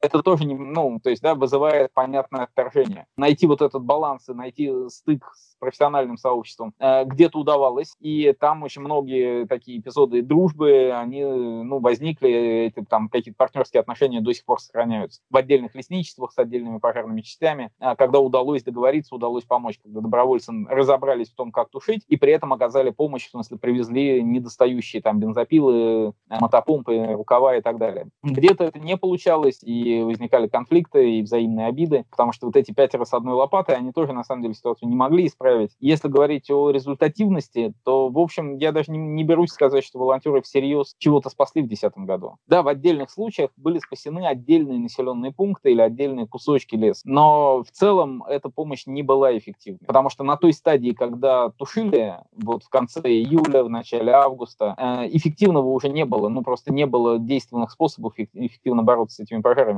Пожары были настолько крупными, настолько затяжными, настолько с дефицитом э, воды, если говорить о торфяных пожарах, что, в общем-то, они были, ну, это была безнадежная история. Она отчасти решалась тяжелой техникой, инженерными войсками, очень локально местами она решалась квалифицированными людьми, которые понимали, что именно вот в этом случае можно сделать. А так, в общем, это был огромный объем каких-то там работ по перекидыванию земли или по поливанию чего-то водой, но на этой стадии это не было эффективно. Ни в волонтерском исполнении, ни в государственном исполнении. То есть вот те, те же силы, если бы мы их смогли привлечь в мае, могли бы ситуацию полностью э, там, ликвидировать и сделать абсолютно безопасно. Но в мае невозможно было привлечь такие силы. Там в июле, в августе вся эта волонтерская помощь, она была эмоционально очень важной. Она была очень важной для самосознания, для, для того, чтобы люди распробовали вообще эту тему пожаров и начали к ней серьезно относиться. И опираясь на этот опыт 2010 года, мы потом все эти изменения, которые произошли, а изменения огромные произошли в реагировании на торфяные пожары, на лесные пожары. То есть мы всерьез эту, ну, эту часть в стране переделали очень во многом, опираясь на этот волонтерский опыт. Но сам по себе эпизод 2010 года с точки зрения волонтерского тушения я не берусь назвать удачным или там хорошим примером. Просто он был первым, это была вот такая реакция на боль, на дым, на... Да, это был действительно общественный подъем, но произошел он на той стадии, когда уже из средств массовой информации мы узнавали, что там все, все в дыму, населенные пункты сгорели, горели на, на стадии, когда, ну, плюс-минус несколько тысяч человек уже не меняли ситуацию. Там, в горящих лесах у торфяников встречались разные люди. Оказалось, что перед лицом настоящей стихии чуть ли не вся прежняя жизнь начинает казаться спектаклем, а не реальностью. Рассказывает Антон Бенеславский. В группе, в которой я был, вот я там участвовал там в стратегии 31, был там на этой самой Квальной площади, и со мной в отряде, вот это вот ирония судьбы, был ОМОНовец, который был на Триумфальной площади ровно в тот же день. Он ну, написывал мне свой жизненный путь. Было понятно, что у него там были очень сложные, очень небольшое количество не самых лучших опций. Вот. Ну, а дальше вот, ну, что, как бы. Как бы, ну, либо ОМОН, либо какая-то настолько левая фигня. Ну, в его понимании, я не, не готов оценивать. Мы с этим человеком тушили, мне очень сложно как бы там сейчас начать говорить, что вот он там то не так сделал, все не так сделал. Я понимаю, что люди часто, ну, в десятом году это, наверное, еще и не выглядело настолько там, например, очевидно, как, ну, как бы он пошел, что, ну, в милицию, ну, как бы вот там порядок защищать как-то, да. Ну, а дальше вот это все. Как бы это же не так происходит, что ты приходишь куда-то и, значит, положив книгу на, там, руку на книгу зла, говоришь, все, клянусь вечной там верности темным силам, перехожу на темную силу, э, сторону силы и бла-бла-бла. Ну, как бы человек потихонечку в это все. Вот и он также.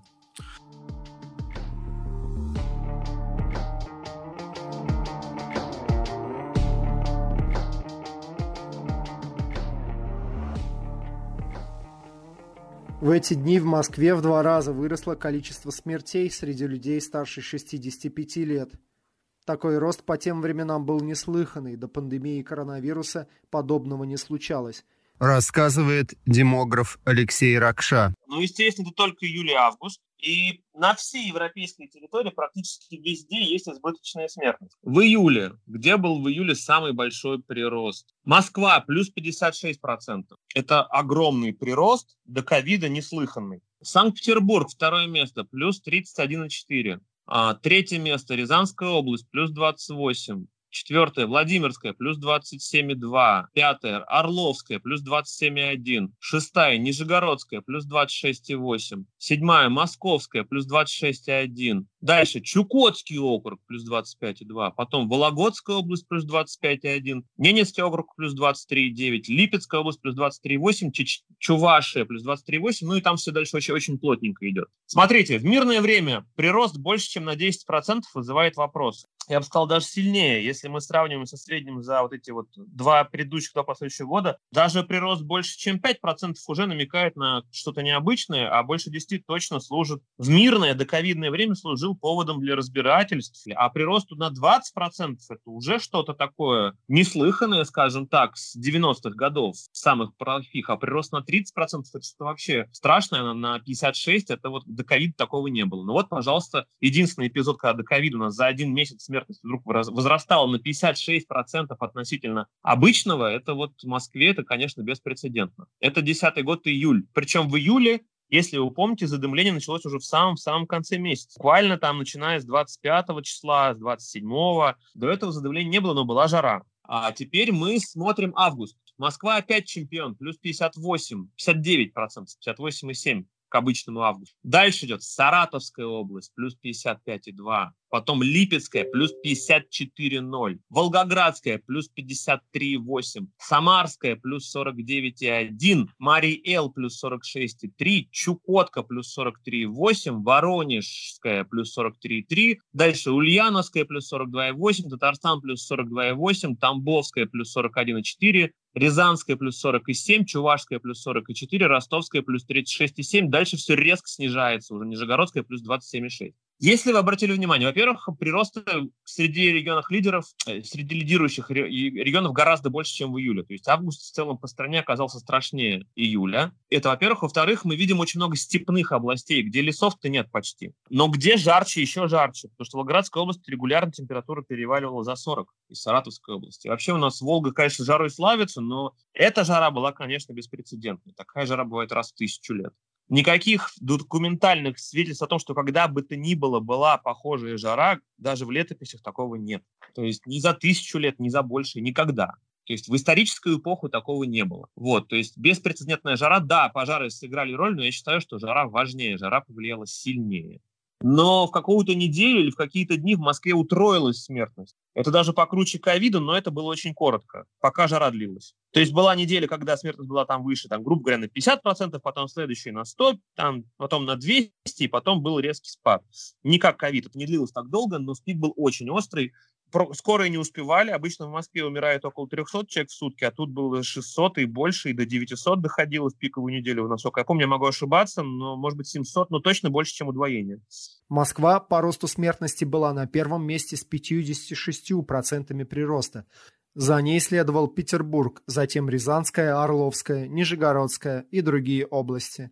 Рассказывает Алексей Ракша. Я считаю, что не надо никого в этом винить. Это жара. И во Франции была точно такая же ситуация, и в других странах бывают точно такие же ситуации в экстремальную жару, когда температура значительно превышает норму в самом жарком месяце года, то смертность возрастает всегда, и она возрастает по экспоненте в зависимости от величины прироста в градусах. Одно дело, когда у вас в апреле, вот сейчас экстремальная температура, да, все рекорды бьет, но по июльским меркам 23 градуса – это нормально, это не вызывает смертность. Но когда у вас в июле 38 для Москвы, это вызывает смертность. То же самое, когда в январе минус 40, это вызывает смертность. Сильные морозы тоже вызывают смертность. Но когда у вас в апреле минус 5, ну, как бы, ну, мы же знаем, мы же живем зимой, мы знаем, что такое зима. Это тоже не вызывает. То есть страшны именно отклонения в экстремальную сторону в экстремальные месяцы. То есть самый жаркий месяц в верхнюю сторону, в самый холодный в нижнюю. Вот эти отклонения страшны, это во всем мире так, и винить за это не надо никого. При этом, по словам специалистов-демографов, причиной роста смертности было не ухудшение экологической обстановки из-за смога, а аномальная жара. Рассказывает Алексей Ракша. И есть расчеты, они оценивают, что избыточная смертность в России составила около 55 тысяч человек за, за июль и август. Сразу после этой жары был эффект жатвы, то есть смертность снизилась ниже тренда по Москве и оставалась ниже тренда какое-то время. А спустя 9 месяцев упала рождаемость. Тоже такой провальчик был, очень даже заметный, даже по всей стране.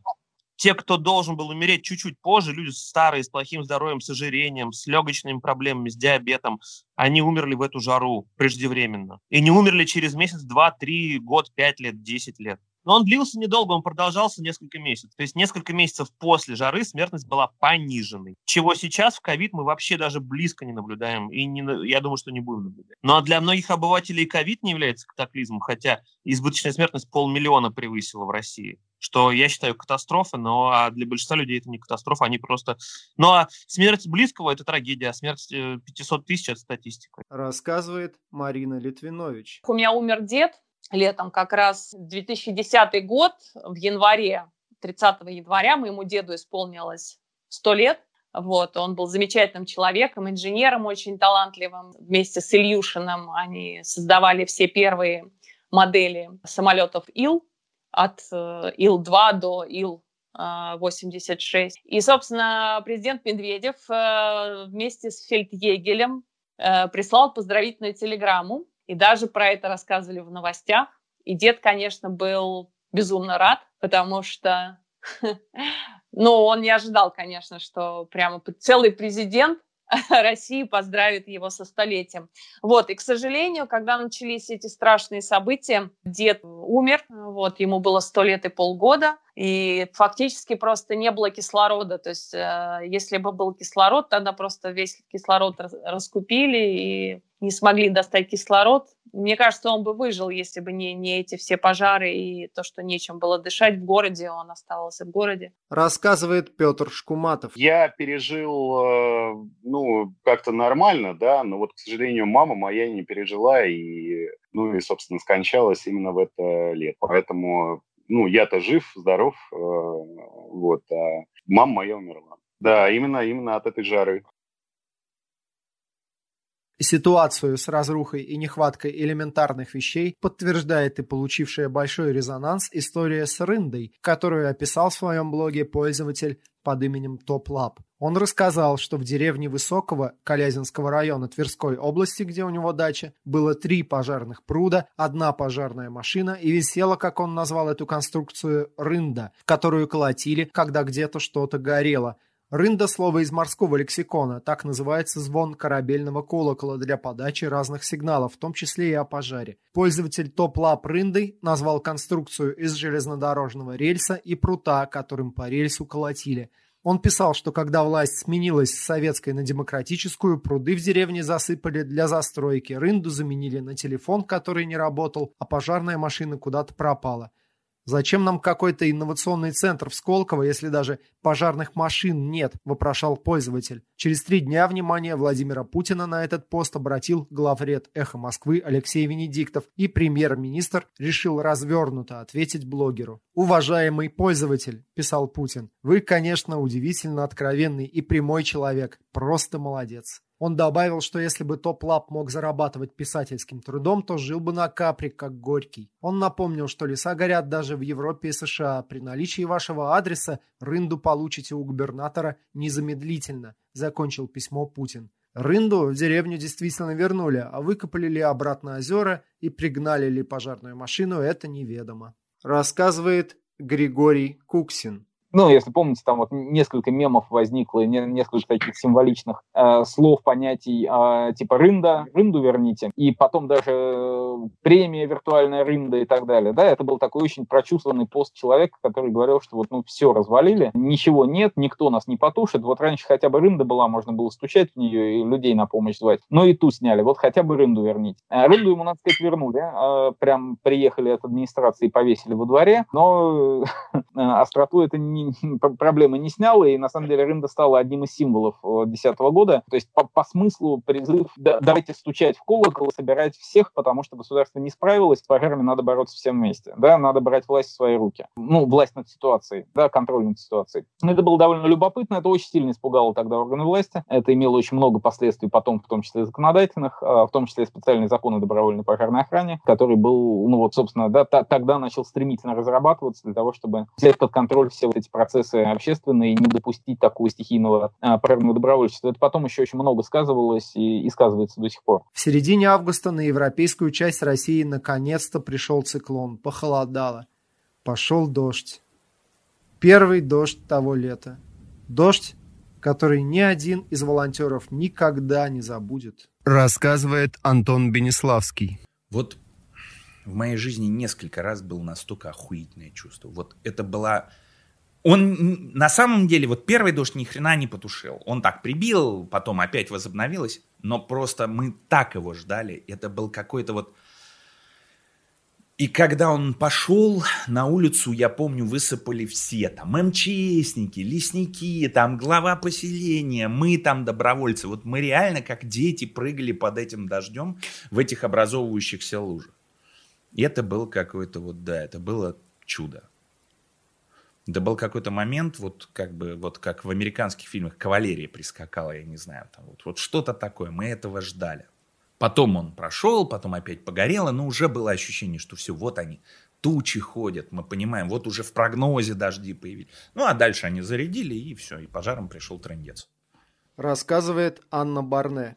Я очень хорошо его помню, вот, потому что я стояла у окна и рыдала от радости, что он идет. И как мне потом рассказывали, в этот момент люди в лагерях чумазые бегали под дождем и орали от радости. Я не выбегала, у меня просто не было сил, я просто стояла и ревела от радости, что наконец сейчас он пройдет и все это кончится. Потому что это было очень тяжело, у меня тогда не было никакого желания продолжать пожарную историю. Я мечтала только о том, чтобы это быстрее все кончилось, чтобы я навсегда об этом забыла и вернулась к своей работе и жила как раньше. Потому что это действительно была непереносимая нагрузка, и прежде всего это была нагрузка моральная, потому что я занималась тем, в чем я совершенно не смыслила. Это очень тяжело, и при этом я понимала, что я где-то отвечаю за человеческие жизни, да, при этом я ничего не смыслю, я при этом в штабе. Это ужасная ситуация, и поэтому я сразу, как только появилась возможность, пошла учиться в Гринпис. Рассказывает Григорий Куксин. Но, опять же, понимаете, у меня эмоции довольно профессионально сглаженные на этом месте. То есть это был не первый и даже не десятый пожарный сезон в моей жизни, и у меня были не менее сложные сезоны, в том числе сезон 2002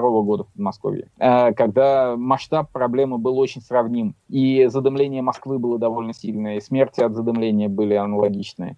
Э, ну, он был чуть поскромнее по масштабам, но, в принципе, был очень похож. Вот первые дожди 2002 года я помню прекрасно, потому что я был, ну, значительно моложе и ярче эмоциональнее на это реагировал. В 2010 году мы ждали этих дождей, конечно, и это, конечно, дало большое облегчение в смысле остроты ситуации в Москве, в смысле перелома ситуации с, хотя бы с открытым горением, с риском для деревень в регионах. Э, ну, к этому моменту у меня уже было такое достаточное рабочее отупение, чтобы, ну, по крайней мере, не бежать на улицу, не скакать на одной ноге и не там плакать и обниматься. А, хотя в исполнении многих друзей я это наблюдал. То есть, да, я помню, как волонтеры, ну вот реально это там безудержный смех, слезы, обнимашки и э, ощущение, что мы э, додержали ситуацию до победы, оно, конечно, витало в воздухе. Э, при этом для меня было понятно, что первый дождь, второй дождь и 25-й дождь ситуацию, опять же, не исправят полностью, потому что торфяники на этой стадии никакими дождями не тушатся, и горели они до, ну, я бы сказал, до весны 2011 года, то есть были, были очаги, которые нам после снега пришлось дотушивать. Э, и было понятно, что сейчас все объявят о победе, это было очень быстро сделано, снимут все силы, а торфяники продолжат гореть, а люди продолжат задыхаться в дыму в тех населенных пунктах, которые окружены этими горящими болотами. Э, так, собственно, и произошло. Поэтому у меня дождь вызывал такие чуть смешанные чувства. Да, мы его все ждали, да, он дал облегчение, э, но тут же он снял а, остроту вот такой социальной проблемы, но на самом деле не снял проблему горения торфяников в тот момент. Мало того, этот дождь в Москве никак не остановил поджигателей потом в Волгограде, которые, я говорю, за, за ночь спалили там десяток населенных пунктов. Не очень многие заметили, но он был тоже очень тяжелый по потерям человеческим. Это была Волгоградская область, но это было уже в сентябре, а, когда в Москве уже пошли дожди. И несмотря на вот этот весь вот безумное количество публикаций, этот вал сообщений в интернете о том, а, как все сгорело, Волгоградская область при экстремальной жаре, сразу после того, как московскую хоть как-то залило дождями, острота проблемы ушла, Волгоград начал поджигать траву, и они несколько населенных пунктов уничтожили за одну ночь. Э, и там тоже были погибшие, там было очень много сгоревших домов, а внимания уже не хватало. И вот туда мы поехали, чтобы, собственно, помогать тушить, там отчасти развозить гуманитарную помощь. Э, ну и до какой-то степени привлекали в том числе тех волонтеров, которые, которые работали на летних пожарах по Центральной России.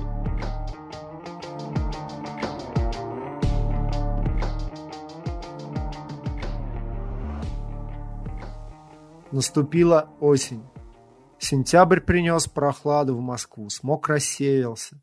Усталые волонтеры вернулись после ликвидации последствий пожаров и чиновничьего разгильдяйства. Какой была та Москва для них? Рассказывает Антон Бенеславский. По первости, наверное, было какое-то ощущение, что вот ты как бы как просыпаешься. Ну, все как бы вот закончил. Потом начинает там сосать под ложечкой. Хочется как-то понять аж в следующем году. А если в следующем году также, что будем делать? Мы начали там общаться, собираться. Ну и вот как бы через то, что я решил, что мне... Ну это вот, это как, наверное, как у пилотов с небом. Ты раз взлетел, и ты понял, что все, ты попал. Это наркотик, который вызывает очень сильное привыкание. Когда первый раз работаешь на огне, когда ты первый раз видишь что-то потушенное, когда ты первый раз понимаешь, что ты, ну вот как ты можешь там оценить, что ты защитил и что не сгорело, потому что ты там лопатой махал, с дувкой бегал с ранцем там, да. Вот, и в одиннадцатом году мы с моим приятелем, вот с Ваней с тем же, да, там начали активно искать, где примениться, нашли, и вот я там потом попал в Greenpeace, в пожарную программу Greenpeace, и вот как бы, да, сейчас я там сертифицированный руководитель тушения лесных пожаров, там, работал там и за границей на эту тему и тому подобное. Вот. Но по первости был такой, ну все, как бы, что, демобилизация, я там не служил в армии, я не могу сравнить, да, то есть, ну, у меня было вот, наверное, то чувство, когда, что вот как бы, вот он, я вернулся, вот она, мирная жизнь, надо как бы так. Рассказывает Анна Барне. Часть людей решила, что я сошла с ума. Значительная часть. У меня тогда вообще полностью поменялось окружение, потому что мне со многими людьми стало очень трудно общаться. Это вообще на самом деле беда, потому что если вы разок ночевали в палатке, рядом ходил медведь, вы после этого уже никогда не сможете объяснить человеку, ну что это такое, да, у другого человека такого опыта не было. Потому что для моих многих подруг, там, например, медведь – это добрый мишка из сказки. И ты очень сильно меняешься, это похоже, ну, как на человека, который там, не знаю, например, побывал на военных действиях, а другой не побывал, да, ты после этого меняешься изнутри, и поэтому, соответственно, меняется и твое окружение. Кто-то подумал, что я влюбилась в какого-нибудь пожарного, там влюбилась безумно, поэтому там изменила всю свою жизнь, это было совершенно не так, да, я там ни разу не влюблялась ни в какого пожарного, но все думали, что это так, что я просто там встретил какого-то яркого человека и пошла за ним, такого тоже не было, но просто для меня это стало такой очень интересной новой профессией, в общем-то. Я даже рада в какой-то степени, что в моей жизни все это появилось, потому что я там после этого работала в авиалесоохране, это самая профессиональная организации в России, которые тушат лесные пожары, и с ними летала по стране. Для меня было просто очень большой честью с ними работать, и это было очень интересно. И мне там осталось до сих пор очень много друзей. В общем,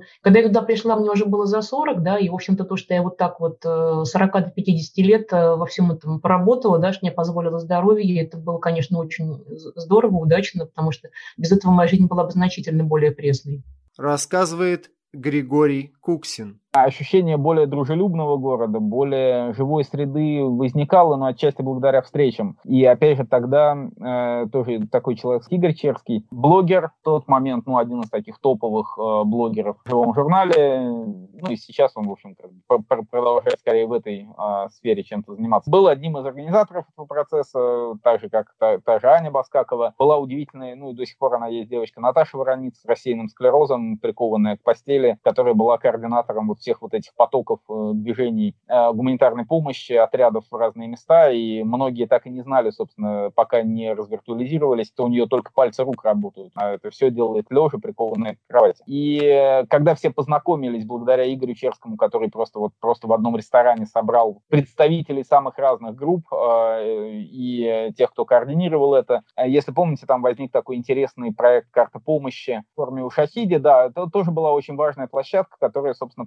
помогала, ну, даже не столько пожарные нужды, сколько вот э, нужды в части гуманитарной помощи разруливать, а хотя отчасти и потоки каких-то там и продовольствия, и инструментов, и оборудования. А, и, соответственно, это Настя Северина, которая теперь Черепанова, да, это Гриша Осмолов, который в тот момент из Вашингтона, по-моему, этим занимался, хотя, может быть, и в Москве был, честно, уже не помню. А, ну, главный разработчик, специалист по этой платформе у Шахиди, который а, создал эту команду, эту карту. Да, и вот когда все собрались в Москве, казалось, что прямо это какой-то новый город, в котором совершенно новое настроение. Очень много людей, которые были далеки от волонтерства, от решения каких-то социальных проблем. Э, они начали узнавать друг друга, и, э, ну вот, похожее настроение потом стало возникать э, среди поисковиков Лизалер, ну, вот таких массовых, честных волонтерских движений. Да, и тогда многие познакомились с той же Лизой Глинкой, то есть, да, те, кто не был связан с проблемами там медицины, бездомных и сферы ее деятельности основной, да, узнали ее именно за счет пожаров.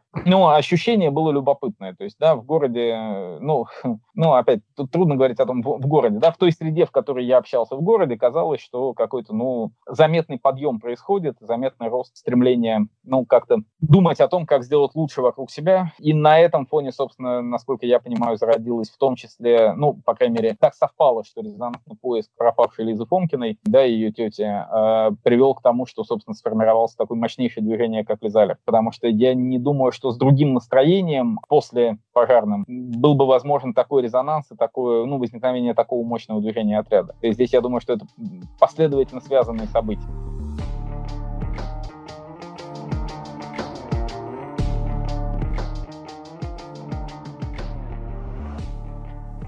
В тот сентябрь федеральные каналы открыли огонь по одному из самых заслуженных и глубоко укорененных во власти чиновников – мэру Юрию Лужкову.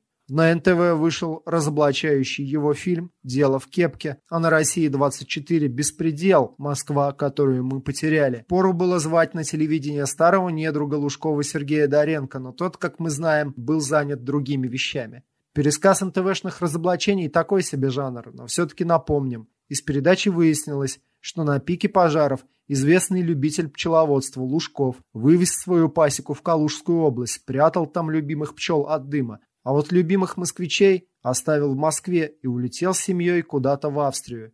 Сильный поступок сильного политика. Но, как оказалось, политические силы Лужкова уже иссякали. 28 сентября Дмитрий Медведев подписал указ об отставке Лужкова в связи с утратой доверия. Лужков возглавлял Москву 18 лет и, казалось, уходить не собирался. В Москве шел сильный ливень. Он вместе с желтеющей листвой смывал целую политическую эпоху рассказывает Марина Литвинович. Ну, конечно, эпоха Лужкова должна была прийти рано или поздно к ее концу, потому что Лужков же вообще человек, который смирился с Путиным, потому что, если вы помните, в 1999 году было столкновение двух э, сил. Та и другая сила обладала большими ресурсами, и финансовыми, и административными, и самые разные как бы политики, кто находился в одной группировке, кто в другой. Это, по-моему, последний в России случай, когда у нас э, элиты между собой конфликтовали. И, собственно, была а, одна группа, это Лужков-Примаков, э, и другая группа это там Ельцин-Путин, да, и, собственно, вот, собственно, эти две группы схлестнулись. Потом э, Лужков смирился с поражением, Примаков тоже. Каждый из них получил все-таки то, что получил.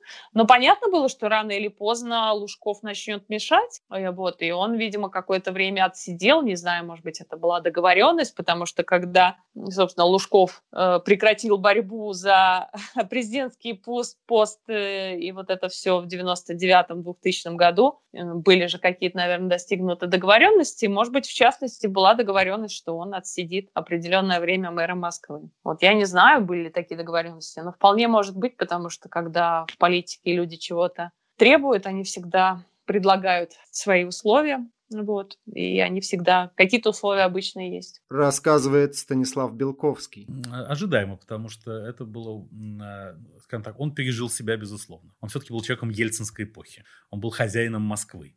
А при Путине не может быть губернатора-хозяина. При Путине всякий губернатор должен быть модератором различных интересов около путинских групп. Поэтому просто Лужков был очень популярным мэром, поэтому его отставка задержалась, и, как это часто бывает с Владимиром Владимировичем, он неприятную работу выполнил чужими руками. Дмитрий Анатольевич Медведев рассказывает Олег Кашин. Очень, очень быстро, на самом деле, все произошло. То есть Лужков был хромоюткой, наверное, неделю, неделю до отставки. Но на самом деле, то есть там эти фильмы по НТВ, э, медийный вброс про пчел, которых он, которых он спасал от, от дыма пожаров. Но на самом деле, вот действительно, говоря от летних лета 2010 года, нужно театрально эффектно закончить, что вот да, так вот жили в этом дыму, а потом щелчок, дым рассеялся, и Лужкова сняли. То есть, да, отставка Лужкова, конечно, тоже знаковое событие того лета. Наверное, я просто внутри себя ее как-то отделяю от протестной активности и, значит, нашей жизни. То есть отставка Лужкова – это где-то там, сбоку. Лужков рассказал, что сняли его якобы из-за личного конфликта. Якобы мэр отказался поддерживать намерение Медведева выдвигаться на второй срок и добавил, что не считает его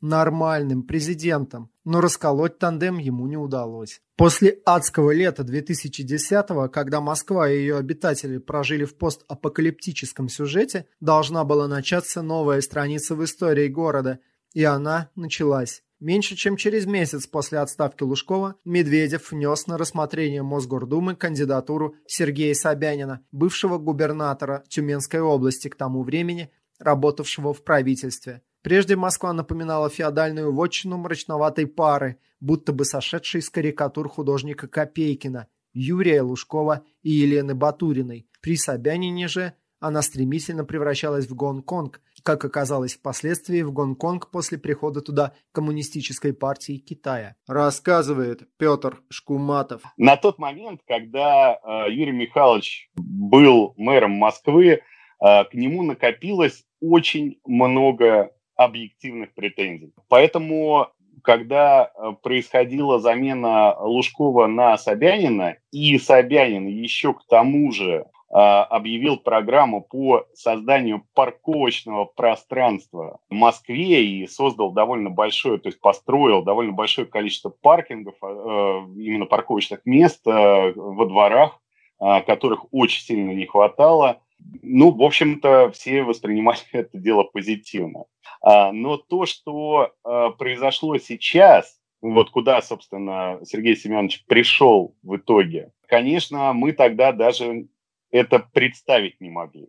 Это было просто невозможно представить, потому что при Лужкове Москва была свободным городом. А, да, в городе было очень много хаоса, очень много беспорядка, а, но тем не менее а, вот в части а, и торговли, в части э, парковки, в части там какого-то нормального передвижения Москва была все-таки более комфортным городом, с меньшим количеством стресса. А сейчас, э, когда гайки для автомобилистов завинтили по, а, мне кажется, самый, самое начало резьбы, уже, конечно, Юрий Михайлович воспринимается с его проблемами а, как теплый, Э, ламповый э, руководитель города.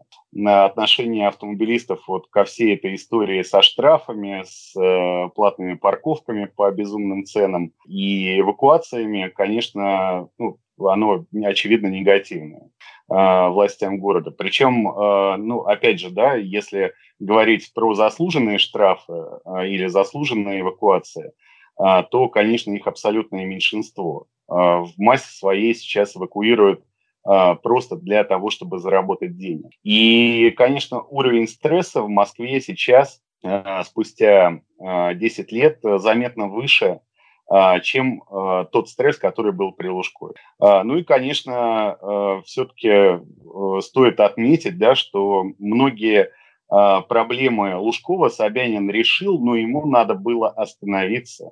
Но он не остановился, пошел дальше. В итоге маятник а, как я люблю говорить, пролетел золотую середину и э, качнулся в ту сторону, куда ему, наверное, не стоило уходить. Так что э, на тот момент, в 2010 году, э, конечно, была усталость от Лужкова и того, что он не решал очень многие проблемы, которые надо было бы решить. А вот сейчас, конечно, Лужков воспринимается совсем по-другому, с высоты времени. Рассказывает Станислав Белковский. Лужков был типичный москвич, как и я. Да? А основная идея Москвы – хаос. Противовес Петербургу, например, идея базовая которого – порядок. Идея Москвы – хаос. Вот эта золотая дремотная Азия почила на куполах, как сказал Есенин. Да? И Лужков воспроизводил в Москве типичный московский хаос. Кроме того, Лужков был пристрастен к Москве. У него был вкус, который он навязывал город. Кому-то этот вкус нравился, кому-то нет. Собянин не москвич. Он к Москве беспристрастен. Он не навязывает. И свой вкус он строит здесь свой собянинский, не свой, а некий порядок, как его научили умные люди, типа урбанисты всякие и так далее. У него в значительной степени это получается. Вот это кардинальная разница. Лужков – это москвич, любящий город и воспроизводящий типичный московский хаос. Собянин – это человек абсолютно равнодушный к этому городу, эффективный менеджер, у которого есть задача превратить это в европейскую столицу. И он с ней относительно успешно справляется. Надо этому должное.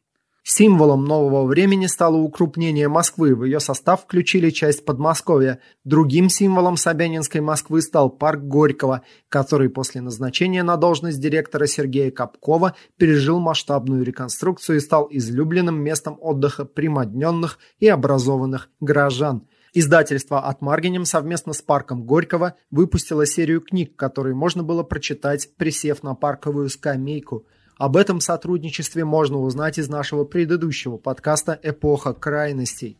Собянин типологически был полной противоположностью Лужкову. Это был современный менеджер, который пришел глобализировать Москву, приводить ее к евростандарту, велодорожки, парки, общественные пространства, благообразное единообразие, камеры и кнопка СОС. На годы в Москве растянется реконструкция улиц, Перекладка плитки станет мемом, но ебать мой хуй, как же похорошела наша столица. Москва-Лужкова была вотчиной азиатского хана, где нищета и разруха соседствовали с клубом «Метелица», там кокаин запивали шампанским, пробками на дорогах, ларьками, черкизоном, каталами, лохотронщиками, бомжами, шумом и сутолокой. Впрочем, как теперь тоже можно сказать, уродливая Москва-Лужкова была городом буржуа, местом, где процветал дух предпринимательства и свободы. А вот Собянин, начав с велодорожек и парков, постепенно превратил в Москву в муравейник из киберпанковых антиутопий Уильяма Гибсона с их тотальной слежкой и властью технологий. Гуляя по Собянинской плитке со стаканом латте на растительном молоке, не забудьте улыбнуться. Вас снимает даже не скрытая камера.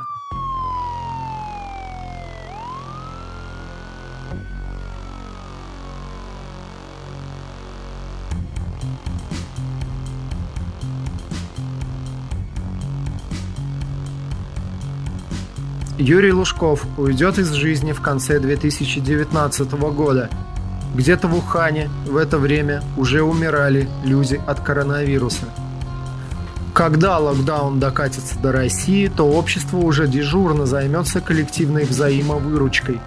Кто-то увеличит донат на благотворительность, кто-то купит книги, пиво или кофе в любимых книжных барах или кофейнях, не позволяя загнуться делу любимых предпринимателей – кто-то будет заказывать еду врачам, кто-то будет оставлять щедрые чаевые курьерам. Смеем утверждать, что без опыта лета 2010 года все было бы намного хуже для всех нас. Выученный в 2010 урок взаимовыручки привел к появлению ответственного гражданина. Да, если исключить политику, есть много сфер, где не помешают активность и эмпатия – начался взлет массовой благотворительности, то по-настоящему ценное и хорошее, что принесли нам десятые годы 21 века. Летом 2010-го жаркой была не только погода. Политическая жизнь бурлила в обычно дремотном Подмосковье. Это было лето Химкинского леса. О нем наш следующий эпизод – Анна Барне попросила нас в эпизоде рассказать о том, как помогать при пожарах. Для нас честь так закончить этот эпизод. До скорого! Вы знаете, как ни странно, то, в чем больше всего нуждаются погорельцы, это средства связи. Потому что первое желание у человека, который вылез из разрушенного дома, это позвонить родным. Сказать, я жив, узнать, все ли у них в порядке и так далее. Это то, о чем очень мало кто задумывается. То есть любой мобильный телефон, зарядка – это то, что им нужно больше всего. Все остальное они с помощью этого мобильного телефона найдут. Он может быть э, не обязательно современный. Лучше, если он будет с камерой, потому что им вскоре придется фотографировать очень много документов. Но если без камеры, то тоже подойдет. Это то, что нужнее всего. Кроме того, им всегда очень нужны средства гигиены, нужны тазы, всякие пластиковые, да, любых размеров, нужны чистые трусы. Ни в коем случае нельзя давать э, подержанное белье, но просто если человек переоделся в чистое, да, он себя как-то уже сразу лучше чувствует. Всегда очень нужны мужские носки. Вот, всегда очень нужны женские прокладки. То, что всегда девочки очень стесняются попросить, что всегда им очень нужно. Вот. И, лучше, если женские прокладки раздают девочки, а не мальчики, потому что, ну, аналогично там девочки, у мальчиков боятся трусы брать, им неудобно. То есть надо, чтобы были добровольцы там обоих полов, которые приехали, чтобы девочки шепотом спросили, там надо средства гигиены, вот, возьмите, пожалуйста. Очень важно когда вы что-то раздаете, чтобы это были вещи не бьющиеся, в не бьющейся таре, да, то есть банки с вареньем вести не надо, они у вас разобьются по дороге, там зальют всю машину и так далее, да, то есть надо, все, что льется, надо переливать в пластик. Там э, не нужно думать, что погорельцы, у них есть время и силы готовить, да, им нужно то, что вот можно там залил кипятком и сразу поел. Там какие-нибудь дошираки, там, да, то, чего мы там обычно отворачиваемся, это все очень пригодится. У них, им-то часто негде там сварить гречку и заесть ее тушенкой. Всегда там погорельцам тащат горы этой тушенки, горы гречневой крупы, им часто просто даже негде это варить. И ни в коем случае не надо приносить подержанную одежду, потому что у них просто куча вещей вот эти громоздятся, а потом не гниет, и их либо сжигают, либо закапывают. И начинается большой скандал, что там они закопали или выбросили гуманитарку, которую там люди собрали от всего сердца. Подержанная одежда – это не гуманитарка, это тряпки. Для того, чтобы они стали приносить пользу, в них нужно вложить очень много денег, потому что их нужно все перебрать, перестирать, развесить на плечики, там лишнее выкинуть, пришить пуговицы, вставить молнии. Это все очень-очень дорого. И человек, который только что остался без всего, он этим заниматься не может. Всегда очень нужны тонометры, да, потому что бабушки переживают, там, которые остались без дома, у них подскакивает давление. Вот. Очень э, нужны какие-то простые медицинские средства, то есть там бинты, пластыри. Вот такие вот вещи, если вы их привезете, они точно будут нужны. Через какое-то время потребуются матрасы, на которых просто можно там раскатать их и спать, раскладушки полотенца обязательно нужны. Ну, то есть помните, что человек, который остался без дома, ему нужно соблюдать достоинство, ему нужно там э, надеть на себя чистое, там расчесаться, почистить зубы. То есть надо исходить из этого, когда вы хотите кому-то помочь, а не просто собирать все ненужное, что дома осталось, что, к сожалению, часто делается. На самом деле любое неконтролируемое горение – это пожар. Даже если вы траву видите на обочине, надо обязательно сообщить об этом пожарным. Кстати, вот очень интересно, я только что судила детский конкурс противопожарный, и только что буквально вот на прошлой неделе читала лекцию третьеклассникам, я выяснила, что сейчас дети не знают, куда звонить пожарным. То есть большая часть детей знают старый телефон 01, который, видимо, им рассказали об этом родители. Телефон 01 давным-давно не действует. Некоторые думают, что надо звонить по телефону 911. Это телефон, который в России тоже не действует, но он благодаря сериалу там, американскому распространился. В России пожарных вызывают по телефону 101. Вот, пожалуйста, там расскажите об этом вашим читателям, да, что прямой телефон, если вы хотите вызвать именно пожарных, это 101. Общий телефон всех служб – это 112. Есть еще такой волшебный телефон, который лучше записать – 8 800 194 00 это прямая линия лесной охраны 8 800 194 00. При любых проблемах с лесом вы сразу, если позвоните туда, вы сразу попадете к лесникам, в прямую линию лесной охраны. Этого не знает почему-то почти никто. Хотя мне вот кажется, они написаны на каждом столбе. Вот, поэтому, если вы об этом расскажете, то это будет очень полезная информация, потому что взрослые тоже почему-то этих телефонов не знают. Если люди захотят принимать участие в добровольческом движении, самое лучшее, что можно, это сейчас же присоединиться к какой-нибудь добровольческой группе, к той, которая находится ближе от вас, начать у них учиться, потому что на пожаре нужны все-таки люди, которые что-то умеют, прежде всего. И даже если хотя бы один человек в группе что-то умеет, он может руководить остальными, потому что человек на пожаре, которые совсем ничего не знают и не обучены, это очень опасно. Например, можно, вот если вы в Москве, найти группу «Добровольные лесные пожары Центрального региона». Вот в Забайкалье есть прекрасная группа пожарных, есть прекрасная группа пожарных э, заказники «Журавлиная Родина» в Подмосковье. Просто находите ближайшую группу, к ним присоединяйтесь, начинаете ездить, потихонечку всему обучаетесь, и если, не дай бог, что-то случилось, то вы уже экипированный, обученный пожарный. И тогда вы действительно сможете очень хорошо помочь. Если нет, то там часто, если физически не можете ездить на пожары, бывают нужны диспетчеры на телефоне, бывают нужны журналисты, бывает нужно, что нужно какой-нибудь плакат сверстать. То есть на самом деле для любого человека найдется применение, но просто надо учиться не сразу во время ЧС, да, а заранее. Тогда это действительно будет такая серьезная целенаправленная работа. Потому что надо работать, начинать не тогда, когда все уже случилось, да, не постфактум, а до. И тогда и пожаров будет меньше, и если они все-таки случатся, то вы сможете э, принести пользу на 100%. Потому что одна из проблем вот таких стихийных движений – это то, что значительная часть усилий может уйти впустую. То есть это не всегда, да, бывает, что вдруг неожиданно сложилось так, что прекрасный руководитель, там очень умная группа, они на ходу всему-всему-всему научились, и сразу же начинают хорошо работать. Но бывает и так, что люди, например, э, занимаются ерундой, то есть им кажется, что они там работают, работают, работают. На самом деле на этом пожаре не нужно работать вручную, а можно, например, просто там подобрать, подогнать один бульдозер, да, и справиться с этой ситуацией за два часа. Но для этого надо знать, куда этот бульдозер поставить там э, и что конкретно нужно сделать. Надо сразу идти учиться, надо сразу начать читать книжки, хотя бы знакомиться там со справочником добровольного лесного пожарного. Он есть в сети. Приходите, люди всегда нужны.